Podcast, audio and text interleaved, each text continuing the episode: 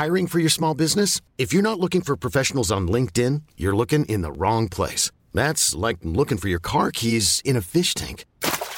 LinkedIn helps you hire professionals you can't find anywhere else, even those who aren't actively searching for a new job but might be open to the perfect role. In a given month, over 70% of LinkedIn users don't even visit other leading job sites. So start looking in the right place. With LinkedIn, you can hire professionals like a professional. Post your free job on linkedin.com slash achieve today. Hey, I'm Ryan Reynolds. Recently, I asked Mint Mobile's legal team if big wireless companies are allowed to raise prices due to inflation. They said yes. And then when I asked if raising prices technically violates those onerous two-year contracts, they said, what the f*** are you talking about, you insane Hollywood ass?"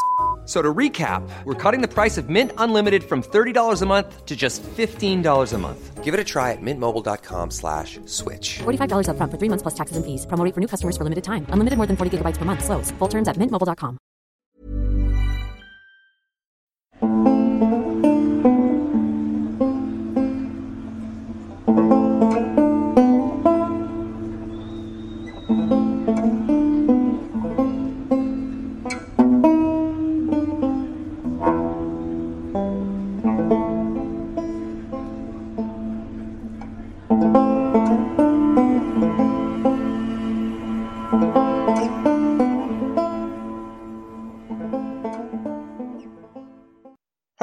and welcome to One Up delivered through the AI podcast channel. I'm your host as usual, Guy Drinkle, and joining me is Carl. How you doing, buddy?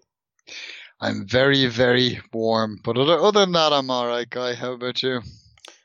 Yes, something very similar. It is currently 23 degrees at four in the afternoon.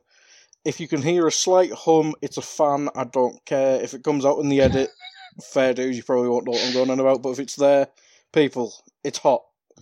I haven't cut my hair in ages. It's hot. Leave me alone. Deal with it. I think they'll forgive you given Yeah. the circumstances. We're not used to it in May. Ah, it's meant to be like 15 degrees at most in May. This is bullshit. Uh, I can deal with 20 in July because I'm prepared for it. Oh dear. But anyway, uh, what we're going to talk about today, we're going to have a, well, we're going to have a couple catch ups because some fun stuff's been announced. Um, and I'm sure, I'm sure some people saw saw the wee little news of some PlayStation game that got some more gameplay footage came out the other day, just some small release. Um, and we're going to preview. Uh, is it State of Play calling it next week, or are we just calling it a PlayStation event? I, I don't think it's going to be a. Now they might they might uh, brand it as a state of play, but that that's not quite clear yet. But it's it's a PS5 event of some sort, which is supposedly going to show off gameplay. So I think that's all people Hmm. care about. Really. Yeah, Come- pretty much. comes to shove. So pretty much next we're going to preview what PS5. Well, they're going to show. Hope presumably they're going to show us the PS5 next week, and we're going to somewhat preview that uh, and talk about what might be uh, accompanying it. Um, but anyway, as ever, we start with the news, and we're going to do a quick catch up before we go into the actual stories and, and go through um, what's kind of been released. And I'll save the best till last. Um, but we'll start with the Ghost of Tsushima um, state of play that was last week. Christ alive, that feels like a long time ago. Um, God. Um, but Ghost of Tsushima. I mean, on the last podcast, we thought we actually well, we actually discussed the fact that maybe Sony are kind of um, a day day's goning this one, where it might, it might not hit the heights, but. Lo and behold, a couple of days later after our podcast came out, they did a full state of play on it and showed us uh, about 10, 15, I think it was 10 or 15, maybe even 20 minutes of gameplay. Um, and a bit more in depth stuff on it. And I, I was looking forward to this game anyway, but it just heightened that, if anything, for me. Yeah, I'd, I'd certainly agree with you on that one. I, I thought it was a great showing of the game. Um, I mean, we we wanted kind of an open world samurai game, and, and that's what we got. It looks like it's it's beautiful visually. The the the gameplay seems to have some depth in in it in terms of both the combat and the stealth mechanics, and I think that that seems to be a big um, kind of aspect of the gameplay. Which you know you've got the um, the ghost for the the stealth and slipping my mind what the the samurai. Maybe it's just called samurai. I don't know, but you've got the the combat as well, the straight up combat as well. Um, I mean, it just to me the visuals were, were probably the standout feature. Like it, it just looks stunning. Yeah, absolutely does. It absolutely does. I mean, the combat you mentioned, uh, it looks like you can play pretty much any any way you can or, or can think about. But uh, yeah, the visuals going through like uh, the what were the poppy fields or rice fields, whatever the hell they were. Um, just the forest, the um, the wildlife and stuff like being able to pet a fox. It's something new. I need it in every game now. Um, I've not even played it, but I need it in every game. Um, and yeah, it it just looked very impressive. I mean, uh, uh the concerns you had the pre our previous podcast lightened a bit. Yeah, I, I think certainly. I mean, it, it was strange that this game had had very little showing, and, and even though there was obviously suggestions that we were going to get an event closer to the time, which obviously is what, what we got last week, it, it still just seems strange that, that we hadn't seen anything since the the last showing at a, Sony's last appearance at E3, I believe. Uh, I well, actually, no, no. My, I think there was one one other showing one since one, then, yeah. but yeah. but nonetheless, you know, usually look at the Last of Us Part Two. We we've seen so much of it. Look look at Death Stranding. We, we'd seen a lot of that in in the run up. So it, it just seemed very strange. I think, as you put it, um, Days Goneing it was a good term because Days Gone got a similar treatment and it came out and it, it was okay but it, it wasn't kind of the, the heights we, we quite expect from a, a Sony first party title. Most of them are, are critical darlings, and that wasn't quite. But the, the showing was, was so strong that now it has me wondering if what if it's the opposite that, that Sony are so confident in this game's ability to sell itself, along with obviously Sucker Punch's reputation with, with Infamous and Sly Cooper in the past that they just they, they didn't think they needed to push it much. Um, now that's not to suggest because they were pushing The Last of Us Part Two a lot that that they feel that needs help. Obviously, I think that's more just because the the fan demand is there for that. Um, no, I mean, I, I think my concerns have been somewhat put put to rest. I, I kind of expect this is going to be a, a quality title. I, am sure it'll do well both commercially and critically. Yeah, I mean, it's also a Sony exclusive, so at worst, it's probably going to get a 7 out of 10, and that's if they are a day's goning it. um, and then if not, it'll probably be 9 at the, at the bare minimum. Um, but yeah, if you've not seen that, go check that out. Uh, it, it'll be on YouTube, just put Ghost of Tsushima. Um, Unreal Engine 5 demonstration. This kind of just cropped up uh, time times lost me here, Carl. I think it was last week. It might not have been. It might have been this week. Um, but I mean, Unreal Five, uh, uh PS5 demo. It, it, looked it looked fantastic, didn't it? It really did. I mean, I, I after we watched that uh, Xbox event there a few weeks ago that we covered on the podcast, and you know, looking at the games, although some of them looked, you know, they looked good. Mm. Visually, you know, we have games now that look great visually, and and and it made me. I know, kind of in experts on in the industry and that all along have kind of said this is going to be the smallest step up in terms of visuals because you know usually every generation there's this massive jump in visuals although you know obviously i think that the last jump from the say ps3 360 to ps4 xbox one wasn't quite as big as the previous one but this one even even more of a kind of tighter gap was what what seemed to be tutored by people and and you know my my own kind of experiences of as I said watching that Xbox event that's the impression I was getting but I think while that might still be the case to some degree I think the demonstration of Unreal Engine 5 has shown that we are certainly going to see some development in terms mm. of visuals um, because that the the and that engine like just seems to be able to do things that we haven't seen before on a visual level and, and I'm sure on a performance level as well which obviously is the, the focus with the next generation. I mean it, it just it, it, was incredible. I mean I, I found myself why don't they just make this a game? Uh, because it's it was it was an incredible showing of what the what the machines can do and obviously it was demonstrated on the PS5 and Epic, you know, we're, we're full of praise for the machine and, and what it's capable of, and said it's a, it's ahead of kind of high end PCs at the moment in some aspects. So that's certainly promising for the the generation mm-hmm. to come. But you know, if if hope hopefully a lot of games pick up Unreal Engine five as their as their engine because they they they can't go wrong based on what we've seen. I mean, what did you think? Yeah, I mean the visuals uh, were were, were spectacular. What, what grabbed me was how do I word this? The fluidity of it, how quick it was, and how do you know where it, sometimes games are too fast and it just like all seems blurry and shit. That just seemed yeah. proper smooth, like flu- fluid. fluid's a bad word, but I think actually keeping up with what it was showing, I think is probably a crap way of saying it, but if you get what I mean, you get what I mean. Uh, but yeah, no, no, is, I, yeah. I, I, I understand completely. It was a very natural kind of flow mm. to it all, um, which is kind of what you what you want to see. You want to see the lines blurred really between reality and games, and they, they certainly seem to be getting there. And I mean, the, the movement was, was certainly a standout. I mean, I, I'd seen someone online suggesting they seen that the scene where something kind of flies across the scene kind of made them think of, oh, imagine that in, mm. in a Spider-Man 2, how incredible it would be for, for that kind of flight mechanic for, for swinging through the city. And, mm. you know, I, I couldn't help then get that, get that thought myself. I mean, it, it's, it's incredible, you know, on, on all levels, visuals, performance. It's, it's, it's incredible technology and I, I can't wait to see what developers do with it moving forward.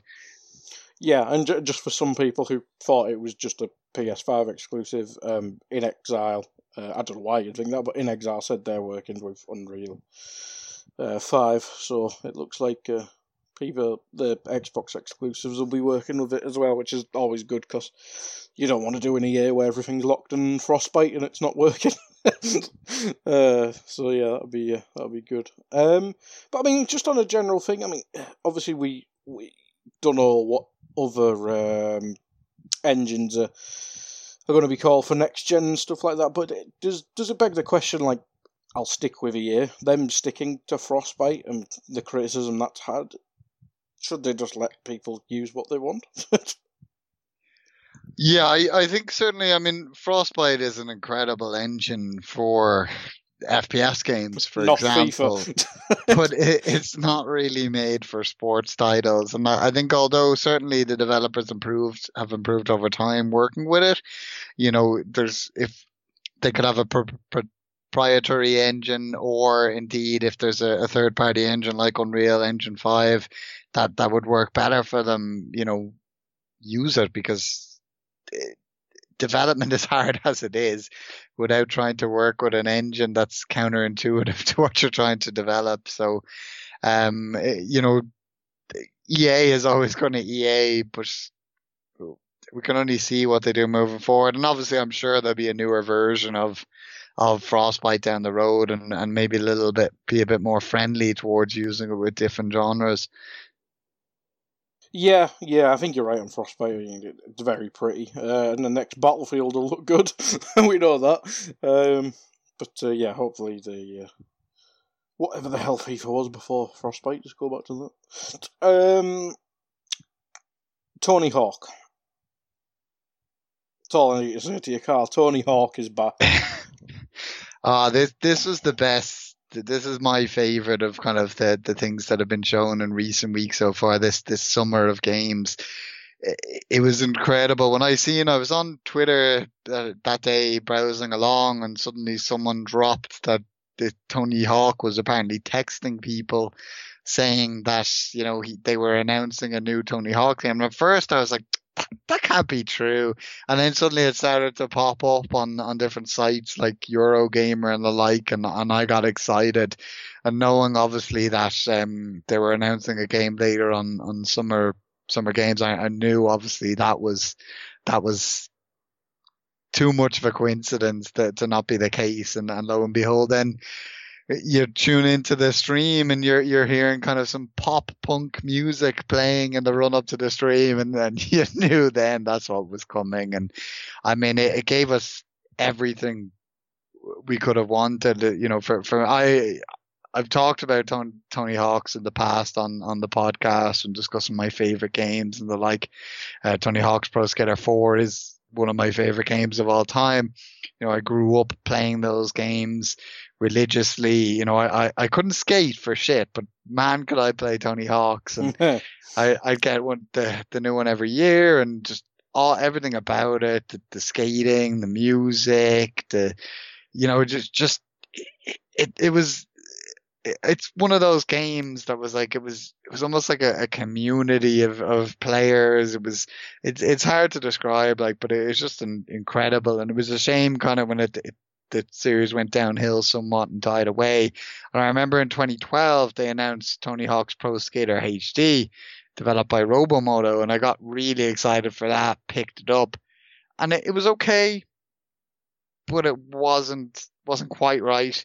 And obviously they patched it later on and added in reverts and the like, but it was very hard to, to go back to it at that time. And whereas with this game, like as they were going through the reveal, I was like, please say reverts in there, please say. And then they said something on the, the line paraphrasing basically that there's features from latter games that are going to be in this for kind of qual that weren't in the original one and two, you know, that are going to be in there for quality of life. Because like, it's like if someone playing Call of Duty multiplayer now went back and tried to play one of the older Call of Duties, and there, there could be a lot of mechanics that they're used to using in the multiplayer, and uh, it's like second nature to go to use those, and they're not there. And it's the same with things like the revert, and even being able to get off your board and run around and stuff. Like once once we got used to those features, it's really hard to play without them. So I'm so glad they're in there, and I'm delighted that the soundtrack is back. I know they're missing a few songs, but that's always going to happen with licensing issues. Um, but it's it's just it sounds absolutely perfect. And I mean, it, it, you know, even I seen the price when I was setting up for the news yesterday. I think it's only going to be about 40 euro here, so maybe about 30 pound in, in, your neck of the woods. But I'd be more than willing to pay full price for this game, given what they're offering to us. And so I, I just can't wait. And I think as well, Vicarious Visions is the right mm-hmm. developer. They, they've collabed on the series in the past. I know that means they've also been involved in some of the not so great titles, but you know, I, I, think they're a great developer when it comes to, to bringing classic titles forward. We've seen that with Spyro and Crash and Crash Team Racing, and I, I think there there's no one better in the Activision staple to, to take this forward. So, I mean, just yeah, I just roll on September. I cannot wait. I mean, what what's your your your feeling on it, guy? I'm just thinking how mad it was, like nineties, early two thousands. How everyone loved skateboarding, but only only a handful could probably actually skateboard. uh, I was a rollerblade kid. That sums up my life. uh, was there ever a rollerblade game? I, I can't remember one. Didn't you Ubisoft one? Ubisoft showed one at last E3, didn't they? Uh, was, I don't remember. Was it, was it that ro- there was a roller derby game, wasn't there? Oh yeah, yeah, yeah, yeah. No, I meant like play. Oh god, no. in a park. uh, that's what we need. People work on it. We need we need a rollerblading game. I'm surprised there was a one because you remember like there was a stage when you had like you know uh, skate. You had the pro skater games, obviously. You had BMX. You had two BMX. You had Dave Mirra's um, from I forget which company did that, but then you also had obviously uh, Matt Hoffman from Activision. You had like Shaun, was it Shaun White's snow, snow uh, surfing. You had you had a wakeboarding game. Because you had everything. Like, so I'm surprised there wasn't a rollerblading one, to be honest. You know there will be one, but it just never was good enough to get a, get noticed. Uh, let's have a Google aggressive inline. Oh, I do. That rings a bell, actually. Yeah. How long ago was that? 2002. So back I on got the 85 PS2 on Metacritic. There you go, guy. Dust off your PS2 and get that, get, get that on eBay. Woo! Hot damn! It's on Game Boy Advance as well. Still got that. oh, I can get that. I joke. Um, But anyway, yeah, uh, Tony Hawk's. Uh, yeah, it is a big part of my childhood as well. Uh, as I said, couldn't skate for shit, similar to you. Um, but loved the skateboarding. I can't remember which one it was called. It wasn't the best one, but I liked the one where there was two teams. It was Tony Hawk and Bam Margera, I think it was. I enjoyed that one because I had like a crappy little story like sandwiched in. Doing that. Thug Two, wasn't it? I think uh, so. Underground Two, I think Rings so. a yeah. yeah. I, I enjoyed that one just because it was the whole. That was of the age of Jackass as well. So Bam Margera was obviously a big part of pop culture as well at the time. Um, so yeah, I've I've always enjoyed Tony Hawk and and getting like doing the missions where you I think it was Underground One actually where you have to like do, go over a ramp and get across a bridge or something like that. I remember that. I was stuck on that for ages when I was a kid. Uh, stuff like that pissing me off, but I will play these games just to death. I love, I love them. The only thing is, I think uh, a few, like a week later, um, Cyberpunk might come out, so I've got a week of Tony Hawk before Cyberpunk. I think.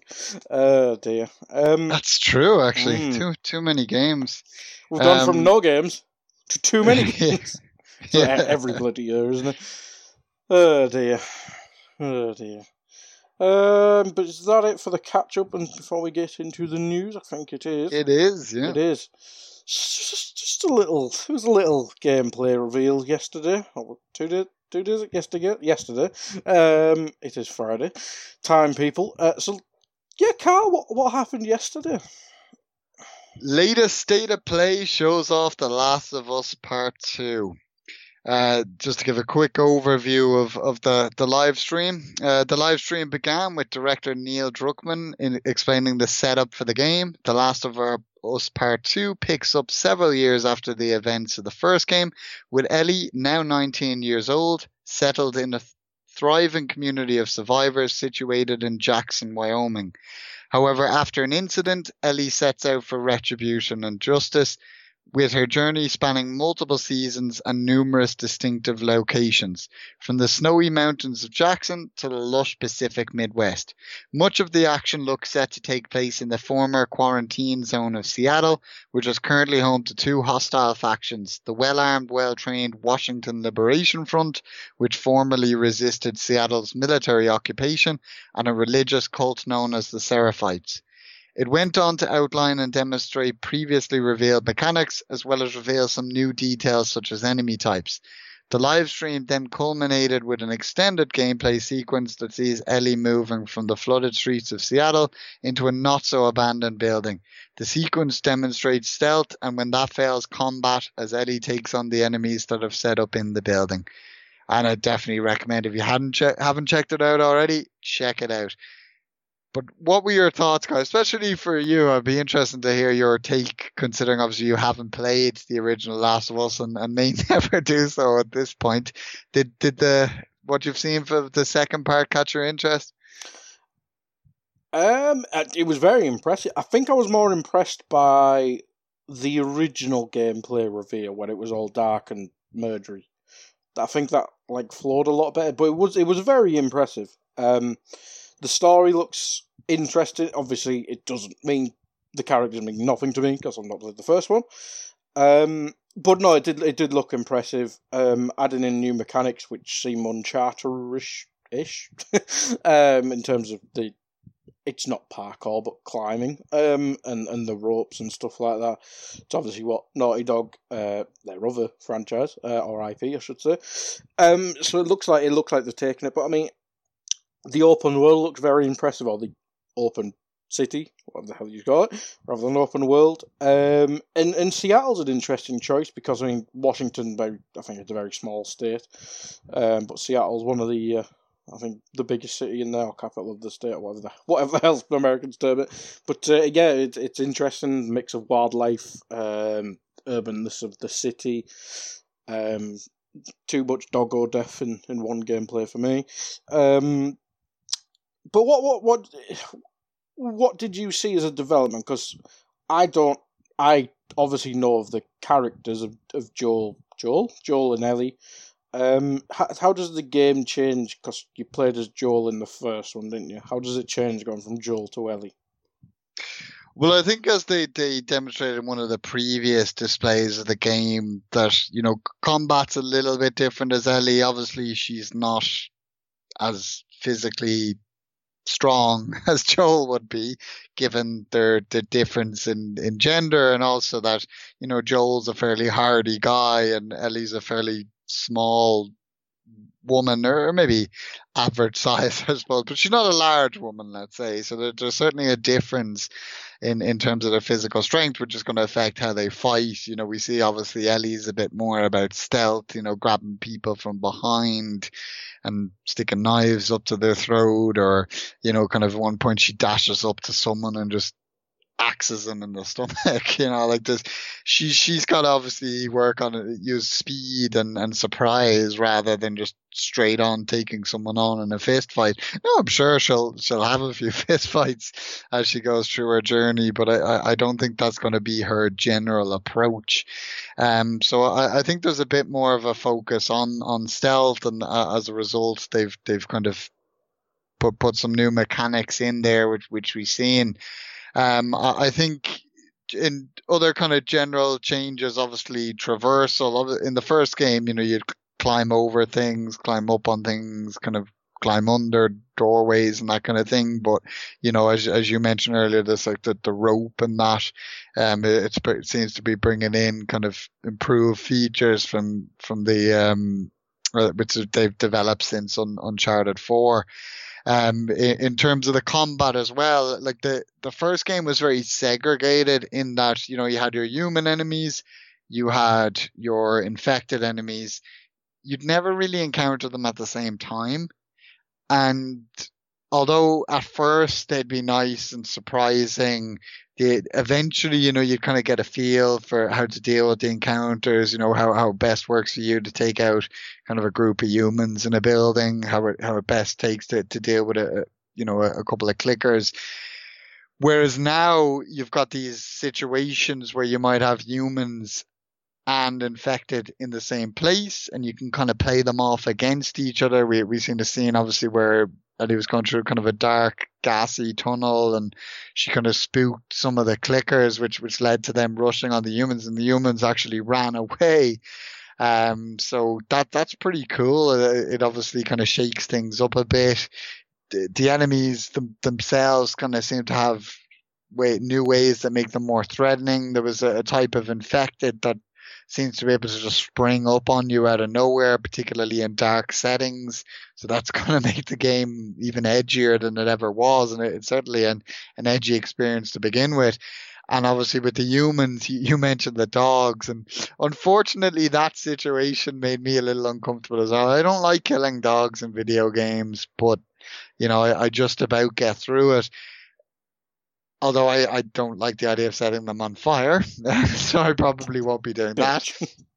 but the dogs make it that you know you can get detected because obviously a dog can smell you. Whereas in the first game, you could spend ages kind of watching the enemies, seeing where they're you kind of their patterns, and then kind of plan out, oh, you know, look, I'm going to throw a brick at that guy. Then while he's distracted for a second, I'll take out that guy. Then I'll shoot that guy. You know, whereas here you're not going to get that time because the dog's going to sniff you out and alert people.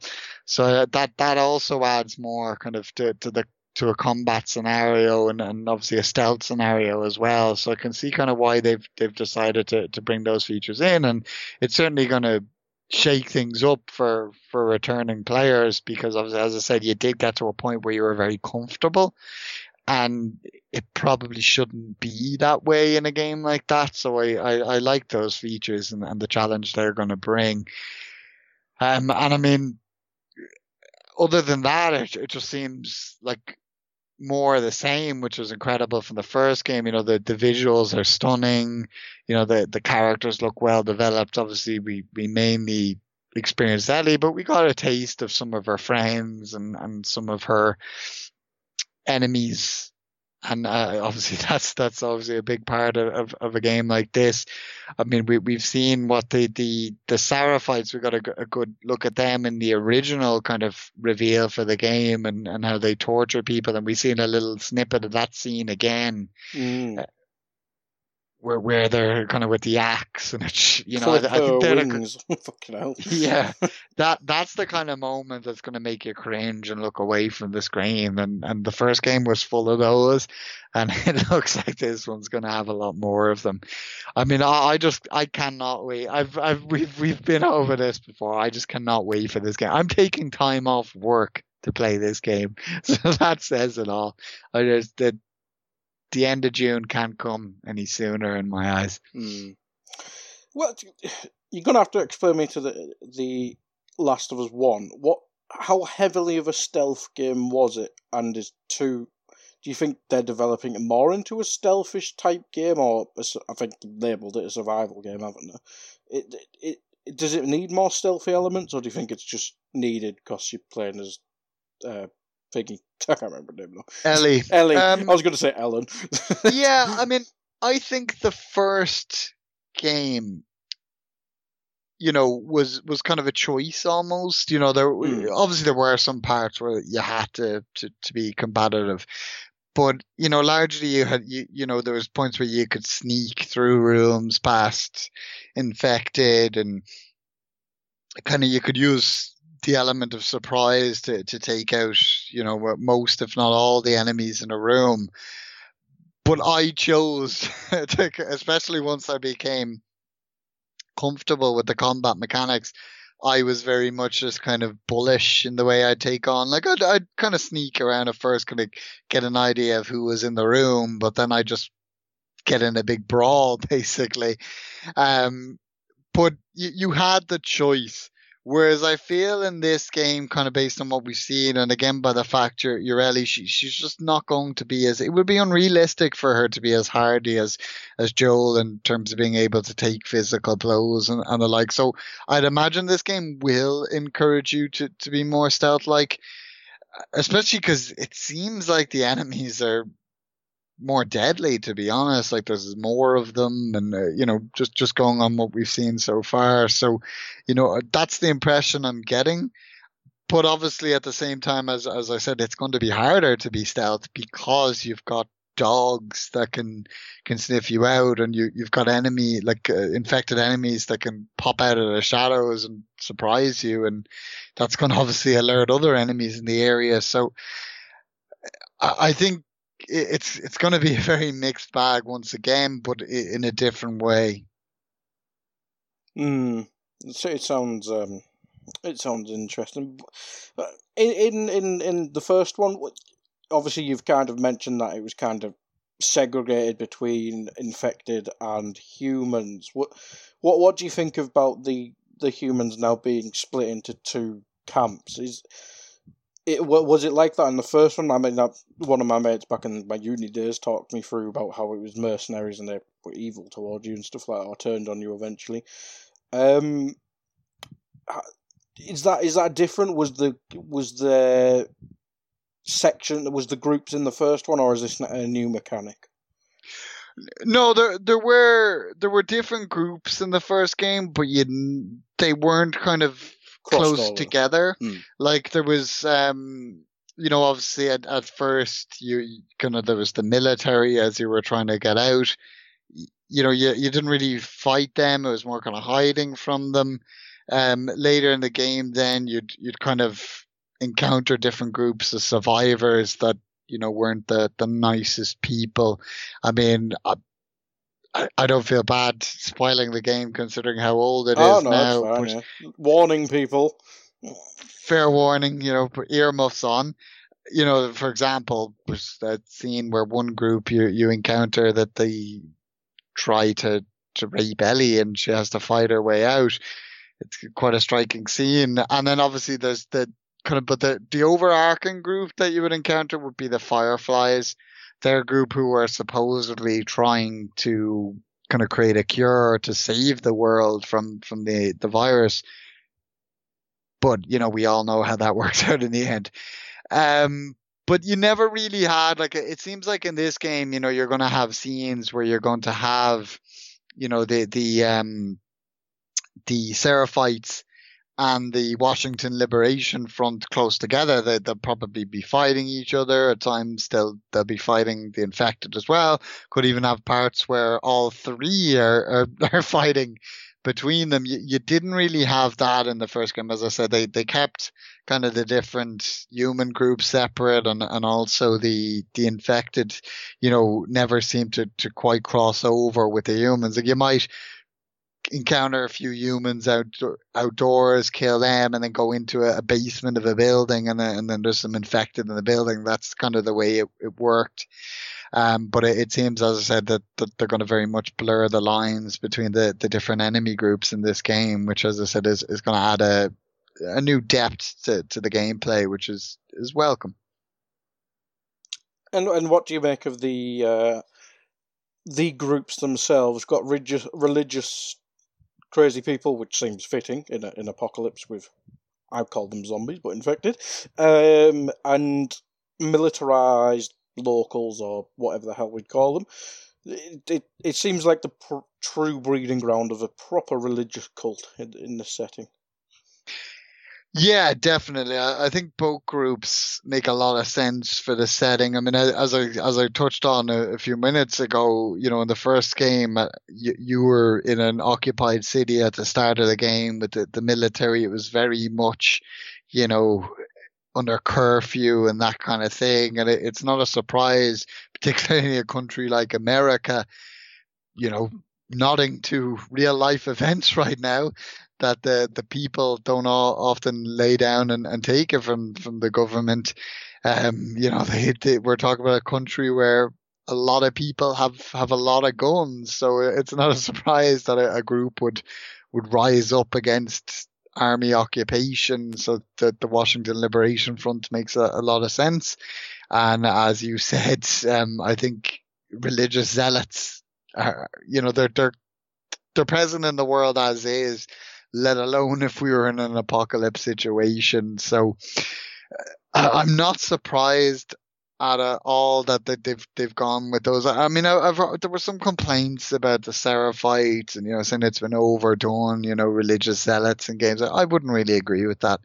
As I, I think also it just makes perfect sense for the setting. So so why not use it? And you know, the, the more I'm talking, actually, the the more kind of scary it is that I'm there's a lot of parallels to real you know not only are we going through a pandemic right now but we also have civil unrest mm. in in America. So it's a lot of parallels between this game and, and the real life right now. No we're not quite at we're the Last to, of Us levels how, how close are we to the infected but no, uh, I, I, I think it's that they're they're smart choices for enemy groups, and I'm I'm really looking forward to seeing how, how Ellie interacts with them, and, and indeed how they interact with each other and, and the world around them. And I'm sure the military and the, the Fireflies will, will probably make an appearance in some form as well. Mm. Obviously, there is humans that aren't bellends in the game. do you think you could I don't know, pick sides somewhat. I know it's kind of hard between religious crazy people and people who want to murder you, but do you think that could be incorporated in the story, or do you think it's there's going to be a separate group of survivors who aren't Bellend? Well, uh, I mean, obviously, we we see uh, at different mm. points of the game, Ellie has different companions around with her, so she must meet different groups of, of survivors. There were groups in the first game that were, were good people as well. So I'm sure there will be, you know, as, as, bleak as the game is, there has to be a, a little light of hope, especially given that Ellie is in a community obviously at the start of the game and something goes horribly wrong there. There's a like a, a violent incident. I'm bricking it that that Joel likely dies, which is, is going to be horrible to, to witness because he was such a great character in the first game. So uh, I think things have to, to come full, especially because a lot of people predict this is going to be the last uh, game in the in the series. I I'd hope that there's a happy ending for Ellie. So I hope she encounters some good people in the game and, and, and ends up with them at the end when they're all said and done. Um, I mean, obviously we're used to mechanics where you pick between sides, but I think both these sides are quite awful, uh, well, particularly Seraphites. So mm. I, I'd, I'd hope that's not the case. And I, I wouldn't think it would be given, you know, what we've experienced of Ellie's right. character so far. She might. The only way to get safe is befriend crazy cults. Why not? oh dear. Um, but is there anything else you want to bring up on Last of Us? Obviously, if you've not watched it, people, I mean, why are you listening to a podcast about it? Go watch it and then come back. uh, but anything you else want to bring up or remember from the gameplay demo? No, just just just remind people that it comes out three weeks from today, so get your pre-orders in. There we go. There we go. Um, so we'll get on to the news. We won't spend too much longer on the news because we got something to preview and two hour pod, yada yada yada, here at every show. Um, P- uh, I'm on the wrong one. Uh, new PS4 games must also run on PlayStation 5 from July. It's probably expected news, Carl, but it, it's go- it's going to increase the library on, on, on launch, and obviously Xbox are doing the same with smart delivery. Um, so PS4, it's just doing what we always have on, on new gen launches. There's games on two platforms. Yeah, so apparently Tony, Sony has told PlayStation 4 game developers that any new titles submitted for certification must also be compatible with PlayStation 5 beginning the, on the 13th of July. Um, which means all games received for testing from that date onwards are technically forwards compatible, and it is up to each game's developer to ensure this is the case. Titles submitted before this date are not required to be forwards compatible. However, updates to existing titles are said to be highly recommended by Sony. This applies to games submitted to Sony after 13th of July, as opposed to anything released after that date. Submissions are generally made well in advance of release. For example, Sony's own Ghost of Tsushima is released on the 17th of July, but will have entered certification prior to the 13th of July cutoff. It will not specifically need to be PlayStation 5 forwards compatible. However, Eurogamer sources suggest that as one of PlayStation 4's remaining flagship titles, it is certain to be supported on PlayStation 5 alongside fellow upcoming exclusive The Last of Us Part 2. And you can get the full story over on Eurogamer from Tom Phillips. I'd recommend you give that a read. So, I mean, as you said, it, it's what we expected. Obviously, the, the difference between Sony and Microsoft, been Microsoft have been pushing it with the, the smart delivery label that it looks like on any games ballpark this year that, that you buy on, on PS on Xbox One obviously will be playable on Xbox Series X and will be enhanced in, in terms of their capabilities. And, you know, kind of the, the insider talk all along has been that that PlayStation 5 will, will have the same thing that, you know, not only the Ghost of Tsushima and uh, The Last of Us Part 2 were suggested to, to be two games that would be compatible with PS5 and would perform better on PS5. But even if I remember rightly, the Death Stranding was uh, the other kind mm. of main game, and obviously that it's been a while since that came out, so it seems they've they've certainly had this in mind, and obviously it's good that Sony are encouraging developers to to release patches for games that have already been released that will make them forwards compatible as well. And obviously, this doesn't take away from Sony's aims to have as many PlayStation 4 titles backwards compatible on PlayStation 5, which obviously Mark Cerny alluded to when he, he first presented the specs of the console earlier in the year. So, I mean, it, it's not surprising, but it's nice to finally get some, some official word because there is that, that tiny part of you that has the doubt in the back, back of your mind. Well, what if Sony fucked this up and the, you know, all these games are, are stuck on PS4. And once again, it's, it's Microsoft leading the way with the kind of backwards compatibility and forwards compatibility compatibility and the like. But obviously, that's that's clearly not going to be the case. And we can we can buy these games knowing that you know if we decide to invest in a new machine later in the year, they'll they'll still be compatible and and hopefully perform even better. Yeah, that's the main thing. I mean, I think when people obviously buying games, probably especially once we get into September. I mean, Cyberpunk's coming out September. Uh, there'll be other ones I'm forgetting, but obviously Last of Us, Ghost of Tsushima, they're probably the three big releases left in the year for this gen, confirmed. Um, but if you're buying them free, it's good to have the assurances you can play them on uh, well, PS5, not Xbox or Series X for two of them. But uh, yeah, if you play, if you want to play Cyberpunk, uh, you don't have to wait. But if you want an ultimate uh, experience, you might wait. But you don't have to wait, which is the the best choice there, I think. Um, so there's not much else to talk about on that on that news uh, story because well, it's just what we expected. But uh, there is rumours, or maybe beyond rumours now, that there's going to be a PS5 event next week, and that was broke by Jason Schreier, I believe, wasn't it? Yeah, so our, our final story is going to lead well into our topic. Um, Sony is planning a PS5 conference for as early as next week, and this came from Jason Schreier and Takashi Mochizuki over on Bloomberg. Sony Corp is planning a digital event to showcase games for its next generation PlayStation 5 console that may take place as early as next week, according to people with direct knowledge of the matter. The virtual event could be held June 3rd, though some people also cautioned that plans have been in flux and that the date may change. Other PlayStation 5 events may follow in the coming weeks and months, and Sony is not expected to reveal every essential detail on the console during its first presentation. And a Sony spokesperson declined to comment on the matter, obviously. Uh, but you can get the full story over on, on Bloomberg, and I'd recommend you give it, give that a read if you haven't already.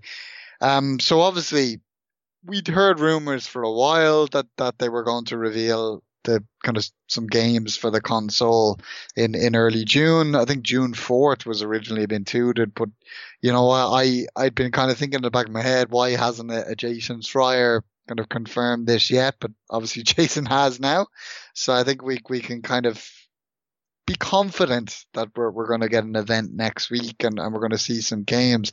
I mean, rumors I've seen suggest that we're unlikely to see the console next week, which is pretty crazy considering we're, we're only four or five months away from a launch. Um, but nonetheless, let's be honest, it's, you know, it, it, it, it could look like a third and we'd still play it as long as as as long as the games are good so that the games are what we care about so um i'm i'm looking forward to seeing some some ps5 games and I mean, I've not not much else to, to mm. say on the story except lead into our our, our kind of predictions and, and preview of what we might see at at said showing next week. Well, uh, let's start. Let's start off on well, on the fact that, that you don't expect the uh, console, or the rumors that they don't expect the console to be there, is that is that worry? Is that a worry for? Obviously, you're more Sony than Xbox nowadays, but is that kind of a worry? Because there's been rumors about somewhat struggles with the PS5 launch. Obviously, everyone struggled in the pandemic, but there's been long-standing rumors about PS5 struggling. Is, is that weird? Because I know Xbox kind of went early with the uh, the game of the uh, yeah game of the year awards in in December, but um, June, uh, unless they're doing another en- event, I don't know, next month or a random state of play. So getting on, getting on a smidge. it, it's certainly strange that they're they're not showing off the console as yet, but I, I wouldn't quite. Obviously, I, I, still have some doubts whether it, the the console will make a, a release towards the end of the year. You know, I'm sure they can launch it this year don't get me wrong, but if they do, obviously it will be in a, a very limited amount. But nonetheless, th- there are there are clearly PlayStation fives out there. You know, I'm sure they, they have one to show off. It's just they're they're obviously choosing not to do so yet. Um, I mean, there, there was obviously we seen the the controller earlier in the year we, we covered that on the podcast. You know, there were some suggestions that kind of Sony felt kind of pressure to show the the controller, even though it wasn't quite in their plans to do so quite yet. It it's interesting, you know, that that they're they're being holding their cards so closely to their chest in in terms of the hardware. But I don't see it as a concern. It's just obviously the approach they're taking. It, it does seem we're going to have some, you know, a number of events over the summer as, as they build towards launching the PS5. And it's it's no different to the approach Xbox have taken up to this point. I mean, they, they were got in the gates a little little bit ahead of Sony in terms of revealing the console and the like. But similarly, obviously, we had that event that we previewed that, that kind of had some third party games and but largely was indie titles and people are disappointed mm. they didn't get to see Halo. Apparently we're going to see Halo and the like in July. So, you know, obviously Microsoft are staggering their events as well. And I, I think maybe given the, the current situation and, and the lack of a, an E3, you know, it's, it's, it's probably the correct approach to take at the end of the day. Um, kind of people are probably going to enjoy kind of having gaming announcements staggered across the, the summer months. I, I know I will, um, certainly. So something for us to talk about. well, yeah, that that too. You know, it's definitely a bonus as far as the show goes. But no, I, I wouldn't. I wouldn't be concerned. It's it's just kind of a funny thing that they've decided not to show the console as yet. But I'm sure we will see it. You know, probably if we don't see it maybe the end of June, maybe sometime in July, they'll they'll do an event where they actually show off the, the console. So I'm sure it won't be. We won't have to wait too long to see it. And I I know everyone's waiting with bated breath to, to see that it's not the the dev kit, you know that that that everyone thought was hideous. I, doubt it will be that. The Hoover versus uh, the fridge. yeah, it's well, yeah, it was it wasn't it wasn't easy on the eyes, but um, and I think that the, the controller kind of gives us an, a, an idea that it won't look like that because I don't think that controller and that, that dev kit console would, would quite go well together. They wouldn't quite mesh mm. in terms of the aesthetics. So, so the control, uh, the co- the console is going to copy Xbox as well, is it? Woo! Possibly. it's just got to be a white fridge. Um, anyway, before I get bitchy, um, so that obviously this is going to be games focused. Presumably, it happens, um, and we're going to get into it with a bang. Really, um, the biggest and one of the most concrete launch titles seems to be Horizon Zero Dawn Two. Um, obviously, one of the other PlayStation exclusives I played, but I didn't finish this one, so might mean it's bad. That might just mean it wasn't for me. Uh, joking, uh, but it, it, ended up not being for me. Um, but Horizon Zero Two, Dawn Two, obviously the first one was a huge success, um, and this seems to be a safe bet for a launch title, especially at this uh, event, presumably at the moment next week. Yeah, I think I think Sony will be keen to, to launch with a real heavy hitter for the, the PS5. Uh, the PS4 didn't really have one. I mean, it had, you know, a solid Killzone title. You know, it had some good titles to launch, and we didn't have to wait too long for Infamous Second Son. But I, I think the real top first party titles didn't come until, a little later in the PlayStation 4's life cycle. So uh, I think that they'll be keen to correct that with the PlayStation 5, come come out fast out of the gates, and I think Horizon 2 makes a lot of sense as that title. I mean, we know without a doubt that that, that title exists. I mean, it, I, I, it was funny how it was revealed last year when uh, a voice actress, J- Janina Gavankar, was at a a fan event for Star Wars because obviously she's also a voice actress in Star Wars Battlefront 2's campaign. And a fan approached her asking her about Horizon Zero Dawn. And she said, quote, just wait until you see the sequel. I know some secrets. You're going to die, end quote. And obviously, you know, no one knew there was a Horizon 2 at that point. I mean, I'm sure uh, industry analysts and the like had predicted that there, there would be a follow up sequel given the popularity of the title, but there'd been no official word yet. But she, she let the cat out of the bag, and obviously, only since rumors have, have persisted since then.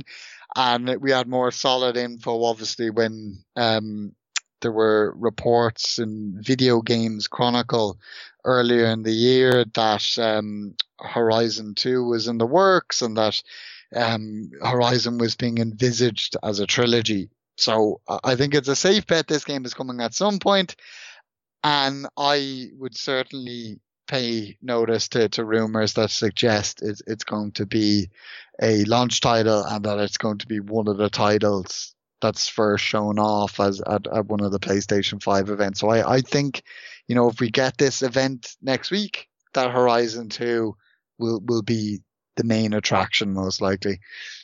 I don't think we've ever brought up. Did you play and finish it? No, I have not played it. It's it's one oh. of my it's one of my games that that is kind of quite high on on kind of my to do list to get it done before um the obviously before the the the PS5 comes out and, and the sequel comes out. I mean, it, it, I kind of waited to pull the trigger on Horizon until the Game of the Year edition came out, obviously with the Frozen Wilds DLC, because I figured I wanted to kind of play everything. So I'm, I'm going to get to that quite soon. Actually, I have a long weekend now, and I'm going to start a new game, and that, that's a, a contender to, to be said game. I, I might be due to dust off the PS PS4 ahead of um, Ghost, so I might go back to Horizon. I don't think I have anything else to play really. um, so I might I might even give that another go. I mean, I won't be getting PS5 at launch, but I imagine I'll get it at some point, especially when Spider-Man 2 and God of War 2 come out. Um, but yeah, we can't really mention anything more because I've not finished and you've not played it. but Robot Dinosaurs, if you like the first one, I imagine you like the second one. Um, this is where you're going to have to fill in the blanks because people were shouting at me when I said I didn't know what resistance was. And then I googled it. I recognised the picture, but I can't remember anything about it. Um, so resistance, uh, whether this is a I don't know a do over or a sequel or whatever. Um, what is res- what is resistance basically? So Resistance was a first person shooter series developed by Insomniac and the console games were all on the PlayStation 3. There's also been a couple of games on handhelds. Um, basically the game deals with almost like an alternative history where during World War II, like an, an alien race called the Chimera and invade Earth and, you know, obviously you're part of the resistance and you're a in the first game i believe you're just an ordinary soldier. Um but i think later in the game or possibly in the second game you get infused with kind of chimera dna effectively that kind of gives you makes you a super soldier and you you try and, and fight back but by the third game you, you play as a different character and you find that the resistance kind of lost. You know, the the, the world's very it, much been subjugated it by. It sounds like Wolfenstein with aliens. I'm not yeah, gonna lie. That's that's that's that's a fair assessment. Uh, there are certainly a lot of similarities there, but it's a very solid first person series. I mean, to me, it's you know I think it's what I've what I've played of them. I, I prefer them to Killzone. Um, I'm surprised that the series has been dormant for so long, but I know, you know, kind of Insomniac kind of wanted to work on some other things. But now, obviously, that they're in house at, at Sony, it's obviously p- picked up Insomniac. Sony owns the license to Resistance all along. Um, you know, a lot of tongue started to wag at the time. You know, would we see Resistance come back following that acquisition? And you know, in, Insomniac tweeted uh, an image on of uh, a chimera, um, or a few weeks ago, which which only kind of exasperated the, the talk of people, mm. and I think it'll make a lot of sense for this to come back. I mean, Insomniac are going to make a, a lot of lot of appearances in terms of the games that that we're we're speculating on um, on the podcast today, but they're a large developer. They have a lot of teams. They often have multiple projects going at once. So it wouldn't be out of question for them to have multiple games in the release window because they, they have the capabilities to deliver on that. And I, I think Resistance would make a lot of sense as, as a, a game. Um, but there's a game obviously we're going to talk about in a a few minutes. Another shoot first party title that's a, a shooter from Sony, and I don't think it would make sense to have both games in in the window unless could it again, be a remaster? Well, well, that's the thing. We, we don't. There's been some talk that it could be a remake of the first Resistance, or it could be a you know a trilogy remaster collection of the, the three PS3 games for, for PS5. So if something like that, it would make more sense but I don't think it would make sense to have a new Resistance title if we're also getting a a new title from another series, which we're, we're hmm. going to speculate on. So it'll be interesting to see if if this what this is, if it is indeed the the case that there's a resistance project in, in the works. But I expect it's it's somewhere in the pipeline, whether it is a, a launch title or not. Um, but it wouldn't certainly make a lot of sense as one. Yeah, it's not something I'm t- I'm too familiar. I do recognise the picture, as I said, but not too familiar with it. But uh, if it's a remaster, so be it. It'll, it'll be fun for some people. But uh, another remake that's rumoured is, is Demon Souls. Uh, Demon's Souls, I should say. Um, Dark Souls, hard game. Sony seems to have this locked off with um, Bloodborne as well. Um, why, why do they want games to piss people off? well, I mean, if you think the Dark Souls is hard, you know, D- Demon Souls is another level of hard. I'm not playing it; it'll piss me off. No, no, that that you know, a degree of that was kind of more clunky mechanics than than obviously Dark Souls were improved in that sense, but nonetheless, it was a very tough game. Um, but it, it was very much a, a cult classic. A, a lot of people loved it. You know, as people know, obviously Sony brought had worked together with From Software to produce the game. Sony owned the IP. Uh, there's often been suggestions that Dark Souls could have been Demon Souls too, but but Sony passed on bankrolling it, and I'm sure they regret that decision, given how popular Dark Souls went on to be. But obviously they, they somewhat righted that wrong by bringing From Software back on to, to make Bloodborne. But the the suggestion is that Demon Souls is getting a remake, but it's not actually coming from from software because they're obviously busy working on Elden Ring, which is their new title. Oh, yeah, and I'm sure if they are to make a new game for Sony at some point, Bloodborne. it'll more likely be Bloodborne 2. But Bluepoint are uh, a developer that, that often work with Sony. They they made the Shadow of the Colossus remake, which was much beloved, just as the original was and I think they would be a studio that would make a lot of sense to remake this game, and that's very much what the, the suggestion is. Bluepoint themselves have released a, a, number of cryptic tweets which fans believe to relate to Demon Souls. They even went as far as mentioning the website ResetEra, which a day previously had a thread posted discussing the possibility of a remake of the title and renowned games journalist Jason Schreier. I almost said friend of the show there, you know, tongue in, tongue in cheek, because we always we always mention him. One day, we, we, we, like one day we, we, like we like to give Jason his, his shout outs there, and Jason, who himself is is active on ResetEra through Fuel on the Fire, when he replied to a thread on on ResetEra. Asking if a remake of the title was likely, with a simple answer of yes and on a poll asking what Bluepoint's next game will likely be, Jason voted Demon Souls. So I think given that that, that Jason is is kind of making that suggestion, I, I think it's a fairly safe bet. And, and much like Horizon 2, it, it's one of the titles that I, I would be surprised not to see revealed at, at this showing next week if, if it does indeed go ahead next Wednesday it just it just makes sense. Bluepoint specialize at, at remaking games. Uh, that's what they're good at, and this is a game that the fans want to see remade. So uh, I think it's a match made in heaven. Obviously, we're uh, three games in, and obviously we the, there will be others, but we've kind of mentioned, let's say, one and a half remakes. Could that be ground for criticism? I know we kind of speculate a couple more big titles coming out, but um, would two remakes to kick off PS5 be a tad dodgy, you think, or do you think people just not be too arsed as long as the two big games come out that we're going to talk about? Yeah, no, I think I get certainly get where you're coming from. That you know, if you they come out again, I'm sure not all the titles we discussed today are going to come out day and date with the console. Mm-hmm. Maybe two or three of them will, and then some of the others might be out in the first six months, six to nine months kind of time span.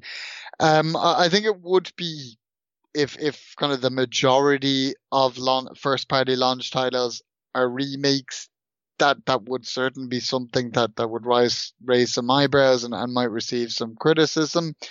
Um, but given that they're they're remakes or, or remasters of, of things that have been asked for by fan bases, Mm. Uh, I think it's it would be harsh then to, to go ahead and criticize them because we know fans want a remake of, of Demon Souls and, and indeed pe- people have wanted to see a re- return of Resistance. And again, Resistance may well be a, Yeah. a reboot or, or Resistance 4. We, we don't quite know. Um, but I, I, I certainly see where, where you're coming from. I, I think it would be a mistake to go, you know, if, if Sony kind of want to set the world alight from, from the word go and, and kind of hit us with a lot of first party titles because there wasn't a lot as as we said with the, the PS4. I think there was Killzone, Shadowfall, and Knack were the two first party launch titles, and then a few months down the line we got Infamous Second Son. And I, I think they'll want to have a, a stronger showing of that. And I think Horizon 2 alone would be a stronger showing Mm, than that. But but but add in a Demon Soul remake and you know maybe one more of these games. I think the next game we're going to discuss would be the other, the third title that I would would see kind of as as nailed on as a launch title, uh, in my personal opinion. And I, I think if they do that, kind of it, it's it's a nice mix having a, a couple of new games along with one remake.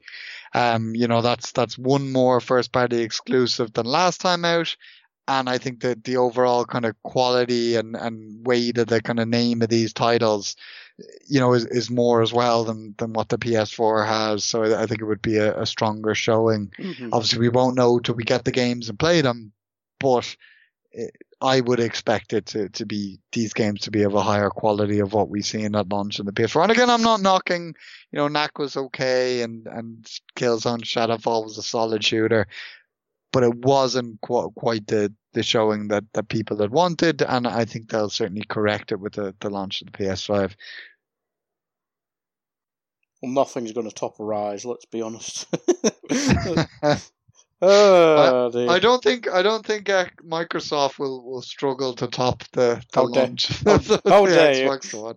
I loved Ryse. Fuck you. What was the other launch title? For I'm go- I'm googling it now. To be honest. Uh, duh, duh, duh. Forza, of course.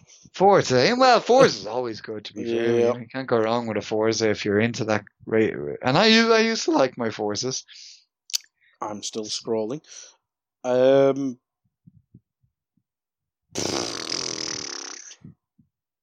Stir. Did did Crimson Drive. was um Killer Instinct was that a launch title? It was, but fuck me. That, that's, yeah, that's, that's that's scraping the barrel. Yeah. Uh, Jesus. Yeah, it's it's not. Um, yeah, again, I'm I'm sure Microsoft will do a lot better as well. I'm Um, literally befuddled here. I don't know how. Jesus Christ. Uh, To to to, to answer your your question with, with a strong response, uh, I think if Sony did launch with just remakes and remasters, it would still probably be that that Xbox One launch lineup. To I think- be honest. I think launching, like launching with games. no launching with no games would be that fucking hell. oh, and I liked Ryse. Christ.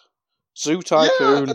I enjoyed Ryse. I played through it. I mean, it's it's it it it, it kind of echoes back to, to those days when you you'd you'd get a kind of a six point five maybe kind of out of ten game, kind of short, but just enjoy it for what it was. Uh, that that's that's what Ryse was to me. I think I completed it in a couple of days. Um, it was, it was all right, but it, it just wasn't quite what you know. I, th- I think Microsoft would have done well to, to launch with Gears of War 4 or something like that if possible, but obviously we, I Mm. think it was a year later. I'll launch with Halo, which seems to seems to work. um, Seems to be the plan this yeah, time around absolutely. anyway. so I'm sure build around, build around one of your big IP. Uh, apparently, Titanfall was in the window of launch titles, but yeah, fuck, fucking who cares? The Xbox One was shit, um, and is somewhat fixed, but still, still getting fixed. Anyway, it's not the Xbox podcast. Um, Ratchet, we have to we have to keep you appeased, guy. You you Well, and our other Xbox well, you, you just listeners. you've saddened me now because I'm looking at a launch title. Literally, it's N. There's like loads of sports games, and then it's Killer Instinct and fucking Ryse. Jesus. Don't don't worry, guy. I'm sure we'll hype you up next month when we, when we when we preview the Xbox first party title event and talk about Halo and Fable 4 and all the other stuff. That, that, I've, I've got Sony on the brain that right sums now, so it up, I, doesn't it? I, I can't think of. Okay, uh, they bought enough studios, so they, they have to have some. there must be there must be something. Uh, dear. Anyway, anyway, um, Ratchet and Clank. Uh, again, something I've not played and probably wouldn't be interest me if I had PlayStation throughout the years. Um, it's got its fan base. Yeah, I mean, I played the first game um the, back on the PS2 at a, a friend's. Like two, two of my friends got it when it came out. I remember it was much kind of hyped in previews and that in magazines, and both of them picked it up, and they played it extensively, loved it, and both offered to lend it to me, but I, I just kind of I turned them down because I, I'd kind of gone off platformers at that Mm. point but I've, I've somewhat dabbled in them in, in more recent years. And, and when this reimagining came out in 2016 alongside the movie, I, I was tempted. Um, it, my friend who, who loved the original picked it up again and he loved this and, and has continually recommended that I play it. It was actually on PS Plus before, so I could, I have access to it. I could play it at any point. I may well give it a go at some point, but it was definitely a success. You know, it was a it was a, a critical success and, and a, a commercial success. This game, and I think ever since it launched, people have expected that there would be a sequel. You know, have, have predicted as much. And for, former IGN reporter Colin Moriarty has suggested multiple times on his podcast Sacred Symbols that a follow up was indeed in the works at, at Insomniac. And initially he seemed to be suggesting it would be a PS4 title, but now, you know, given the, the time span that has elapsed, you know, he, he, he seems confident that it's, it's going to be a very early PS5 title, po- possibly a launch title. And I think that makes a lot of sense. It's been four years, plenty of time to kind of de- develop a sequel to a game like that. So uh, I think we will see that. I think as well, Sony will want to have kind of a, a more family friendly title Yeah. available. And obviously we had Knack for the PS4 as we previously discussed. Um, I think if, if not at launch quite early in the kind of within the first year, you had Jak and Daxter for the PS2. So I think you, you always kind of see the, those platformers quite early in the lifespan of, of PlayStation consoles. So I think this would make a lot of sense. And I think my prediction is that the launch lineup will be Horizon 2, Demon Souls, and Ratchet and Clank. Possibly a Gran Turismo title as well. We'll, we'll get onto that in a Mhm. moment. But they'd be the three titles that I would be most confident in being actual launch titles. And I think if Sony can launch with those three titles, along with obviously some some back strong offerings Yeah, from yeah. third party like like Assassin's Creed, Mhm. Watch Dogs. Valhalla and Watch Dogs Legion. uh, You know, I, I think it's going to be quite an immense launch lineup, in my opinion, for, you know, may, may, possibly the best one we've seen for a Sony console. I'm gonna have to, what next time you're talking, I'm gonna have to go go, go back and look at the 360 PS3 launches. Um, Gran Oh, Turismo. That's that's grim reading. Is it? You don't you you, don't want to like it? uh, three three sixty had Call of Duty two, which was was really good. But in terms of kind of first party exclusives, you had Perfect Dark Zero, which was all right.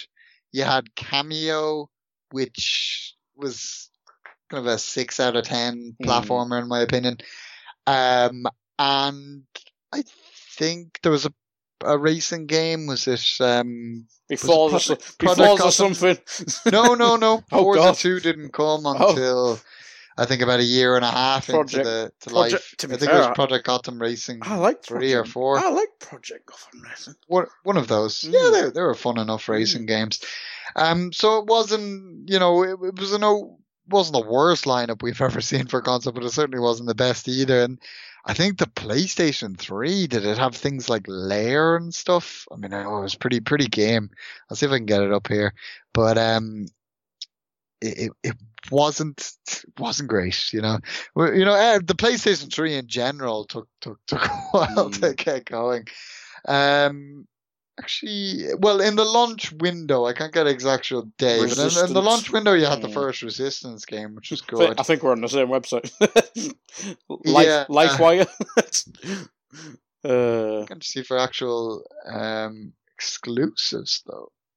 Uh, let's have a look here. You had Blast Factor from Bluepoint, which obviously we discussed previously. That was, but it was more kind of that. I, have never kind of a downloadable. I, have never heard title. of that game. Call of Duty Three, actually, um, because obviously the, the, PS3 came came a year after the the Xbox 360. Mm. A Genji Days of the Blade, I remember that. Um, but there's there's there's nothing really, you know, especially on the the first party. To oh, MotorStorm was quite was probably the best launch title in terms of the the exclusives. I, I remember my um stepbrother had that, and we'd play play it there. Like it was it was fun, but it wasn't it wasn't anything to write home about. Like it was just a fun racer, you know. But it wasn't great. So uh, I again I I think I think really these both these consoles are in a position to, to launch with possibly the, the strongest launch lineups we've seen mm. from either company. I mean, the third party as well sounds promising. I mean, it's uh, well, we just listed a couple there. well, yeah, it's like I mean, we're, we're, we'll we'll obviously uh, talk a little bit more about third party titles at the end.